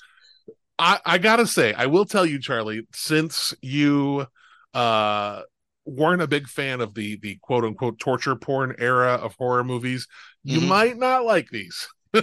Okay, They are- okay. they are just brutal and violent. Uh and I think it more focuses on that than on scares. But Okay. yeah. So maybe, maybe, maybe not. But I love that Yeah. character. I think that character is very, very charming uh for those kind of movies. Well, and maybe we don't want to call it the torture porn era. I think I because I Right. enjoyed the original Saw movie, but then I think like sure. Things like Hostel and Human. Centipede came out, and I'm like, what the fuck Yeah. is going on? Like, so yeah yeah the the uh violent era i don't know i don't know what to call it uh but yeah Yeah. i i think i think this is yeah maybe maybe you'll like it we'll see uh next We'll see. question yeah who is your final girl or scream queen of choice oh, Jamie Lee Curtis. Yeah. Yeah. Jamie Lee Curtis. Yeah, Great. Jamie Lee Curtis is Great my answer. is my scream ga- queen. Uh, Neve Campbell is up there, but it's Jamie. Yeah. It's Jamie Lee Curtis, like hands down. awesome Excellent. Um, a a question kind of diving into your past, Charlie. What has been your personal favorite Halloween costume? Ooh, I think I just posted this on Facebook. Uh, when I was like in the fifth grade, my stepmom at the time, she was actually like this really decent artist. I Yeah. later found out terrible person, but like Oh, really decent artist. But uh, she did full Wolfpac Sting for me. I think, yeah, I think I just posted that on my Facebook. I, but like she did an amazing Sting makeup for me. That was one of my favorite costumes I think I've ever ever worn in my life. Um, and then uh, I tomorrow will be I for years. You know, I'm I'm not a big Halloween costume guy at my office and things Sure. like that. And since I don't drink, I, I don't ever have opportunities to dress up for different parties and things like that. You know, just going out and just hasn't come up for me, unfortunately. Uh, so Right. every year for the last like decade, I've just thrown on a cardigan and gone as the dude um because it's an easy it's a really easy uh, closet costume but this year i Oh, yeah. actually put together uh i put everything together so that i could be ted lasso for for halloween nice tomorrow so yeah, Yeah! All right. That's great. I I hope uh somebody takes pictures uh because I would love to see your Ted Lasso costume. I know, I know. awesome. I I can't bring myself to shave down to just the mustache because it'll take so long for my beard to come in. But I I just got I've got the sweater with the with the Uh. undershirt. And we're just gonna call it. So Nice. Oh, so good. So good. Uh the last question then, Charlie. Uh I can't let you escape without a food themed question. So that Ooh. is Charlie, what is your favorite Halloween candy? oh, it's Reese's peanut butter cups. Yeah. it's Reese's peanut Hell yeah. butter cups all day. We Yeah. went to a trick or treating event with my daughter. She's two, and anytime somebody had Reese's peanut butter cups at their bucket in front of it because it was like this office event, I grabbed like three or four and put them in the bag. and we went towards the end of the event too, so I didn't feel guilty. These guys were all going to be like munching on this candy for weeks to come Yeah. with how much they had left over. But I was definitely like grabbing like three, four, five Reese's peanut butter cups, and then like whatever my daughter would grab along with that. Yeah. I think I'm pretty sure we we walked out with like a year supply of Reese's cups at that office Halloween party the other day. Oh man i i would do the same thing i would do the same Yep. thing reese's are my favorite I would, Yeah. would i would leave no peanut butter cup untouched Oh yeah, yeah. If you got free peanut butter cups, you can you can holler at me. Oh Yeah. my favorite. so good so good Mhm. uh charlie uh it goes without saying that this was a blast so i'm not gonna say it but but but, but where where can people find your presence uh on social media? Where where can people follow you online? Um, you know, uh, right now I I haven't used my social media much uh, since being done with wrestling, but it's still at Wrestling Voice One, uh, where you can find me on uh, what whatever the fuck it's called now, X. Uh, and, and then you can find me on uh, Instagram. Uh, you can add me on Facebook now. Uh, one of the fun things that I'm doing with my with my Instagram and my Facebook is I'm currently campaigning the Sioux Falls Stampede to let me drive a Zamboni before the end of the season. We'll see what happens. It's uh, yeah, I keep getting told no by my boss something about insurance and licensing. I, I don't know. I wasn't really listening. So we're Yep. gonna really we're gonna keep plugging away and hope that uh, by the end of the Sioux Falls Stampede season, I will be on a Zamboni and I will either be driving or riding on said Zamboni. this is this is what I want you to do, Charlie. I want you to walk into your boss's office, show them your driver's license, and show them your proof of automobile insurance. And that is just say like, listen, license, insurance, no more questions. I'll just throw down my my healthcare card. You, you have any idea Yeah. how hard that is Yeah. to get? Do you have any idea? By the way, I am clearly have qualified. Yeah, exactly. Here's my library card, and I can tell you that the library's free. they let me check out as many items as I want. That's the reputation that I have. I only have one book that's overdue right now. That's a that that's a feat right there. I check out a lot of books because I have a I have a child. So- Oh man, uh, I'll say it. Fine, Charlie. It's been a blast. I've It's enjoyed been a blast. with you, always Um, is. and I'm gonna say thank you very much for joining me to chat about The Exorcist. Yeah, man. Anytime. Once again, a huge, huge thank you to Charlie Eccles for a great chat. Like, I just when when this chat was over, I just felt really good about it. Uh, I feel like you know, uh, listen, you just listened to it, so you can you can tell me I'm wrong. Uh, but I don't know. I felt like this was a a good chat between two friends who had some uh, thoughts about this movie that they both uh, really love and adore. Uh, yeah, and it uh, our I don't know our, our friendship I think shines through. So how about that? That's nice. Uh, that's gonna do it for this week's episode of the show. Uh, thank you for listening to the episode. Thank you for uh, uh, thank you for listening to this mini series. Um, you know, I, I say that every October I feel kind of like a a tourist in the horror podcasting world, um, and that's the case. But I mean, I love horror. I, I'm I'm watching horror movies all year long, uh, and just like consider myself to be a big fan of the genre. And I know that there are uh, still movies that I haven't seen. Um, and you know movies that I champion that maybe others don't, uh, and movies that I don't that others champion. Uh, that's just you know that's how any genre goes. But I I think this is a creative, um, exciting, uh, thrilling, fun genre of films, um, and I think this genre of filmmaking can be treated with as much respect as any other genre of filmmaking. Um, does not need to be looked at as like the ugly stepchild of the film world. Uh, horror is fantastic. Horror says a lot. Um, and I think when people use their creativity and can make something exciting, um, it's worth applauding instead of uh, sitting back on your pretentious laurels and judging it. That's my two cents. And that's going to do it for this week's episode. Uh, please, you can follow all things Fat Dude at Digs Flicks on Facebook, Instagram, Letterboxd, Twitter, uh, wherever you get your social media. Just do a search for Fat Dude Digs Flicks, and you will probably find me there. Uh, subscribe to this podcast, like this podcast, rate and review this podcast, share this podcast with your friends. I am going to keep doing this show until I am tired of it. Um, but it always helps to have more listeners.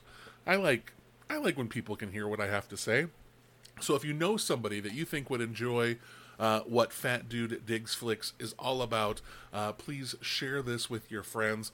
Also, subscribe on Apple Podcasts, Spotify, uh, Amazon Music, Good Pods, anywhere you get your pods. If you're listening on Amazon, nope, uh, Apple Music and Spotify, please leave a rating and a review. Uh, that is something else that helps get this out to more people. So um, if you feel so inclined, go ahead and do that because that helps too.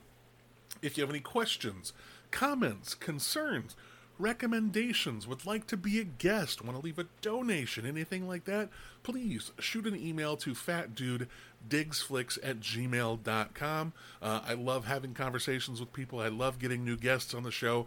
Um, for next month, actually, somebody uh, messaged me who I don't, I can't remember if he's a volunteer at the State Theater or if he's uh, uh, you know, just uh, associated, with. I think he's a volunteer. Uh, anyway, but he messaged me a month or so ago, and I am uh, in the process of getting back to him so that I can have him on the show next month. So all you got to do is reach out and I'm going to get you on the show. I, I want to talk to you. So please send an email to fatdudedigsflicks at gmail.com. Um, what else? Oh, uh, like I said, I'm a tourist. I'm a, I'm a horror podcasting tourist in October, uh, but Casey and Sam from Screams from the Basement are doing it all the time, so please give them a listen. Uh, you can subscribe to their podcast anywhere you get your podcast uh, Apple Podcasts, Spotify, uh, Amazon Music, Good Pods, wherever. Um, if you're on Facebook and want to talk about movies with people, especially if you live in the South Dakota area, join the South Dakota Film Community Group page. Page group. I'm never going to get it right. I'm never going to get it right. So just just look for South Dakota Film Community, um, and you can talk with some fun people about movies. That's it. That's all. That's going to do it for this week's episode.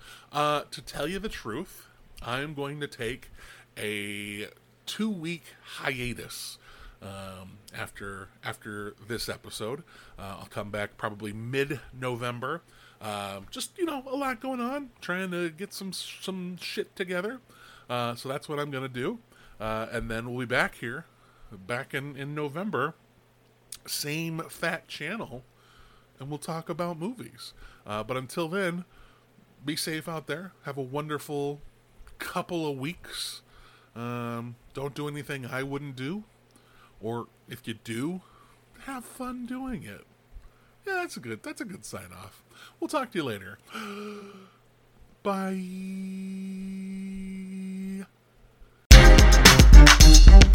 Thank you for listening to Fat Dude Digs Flicks.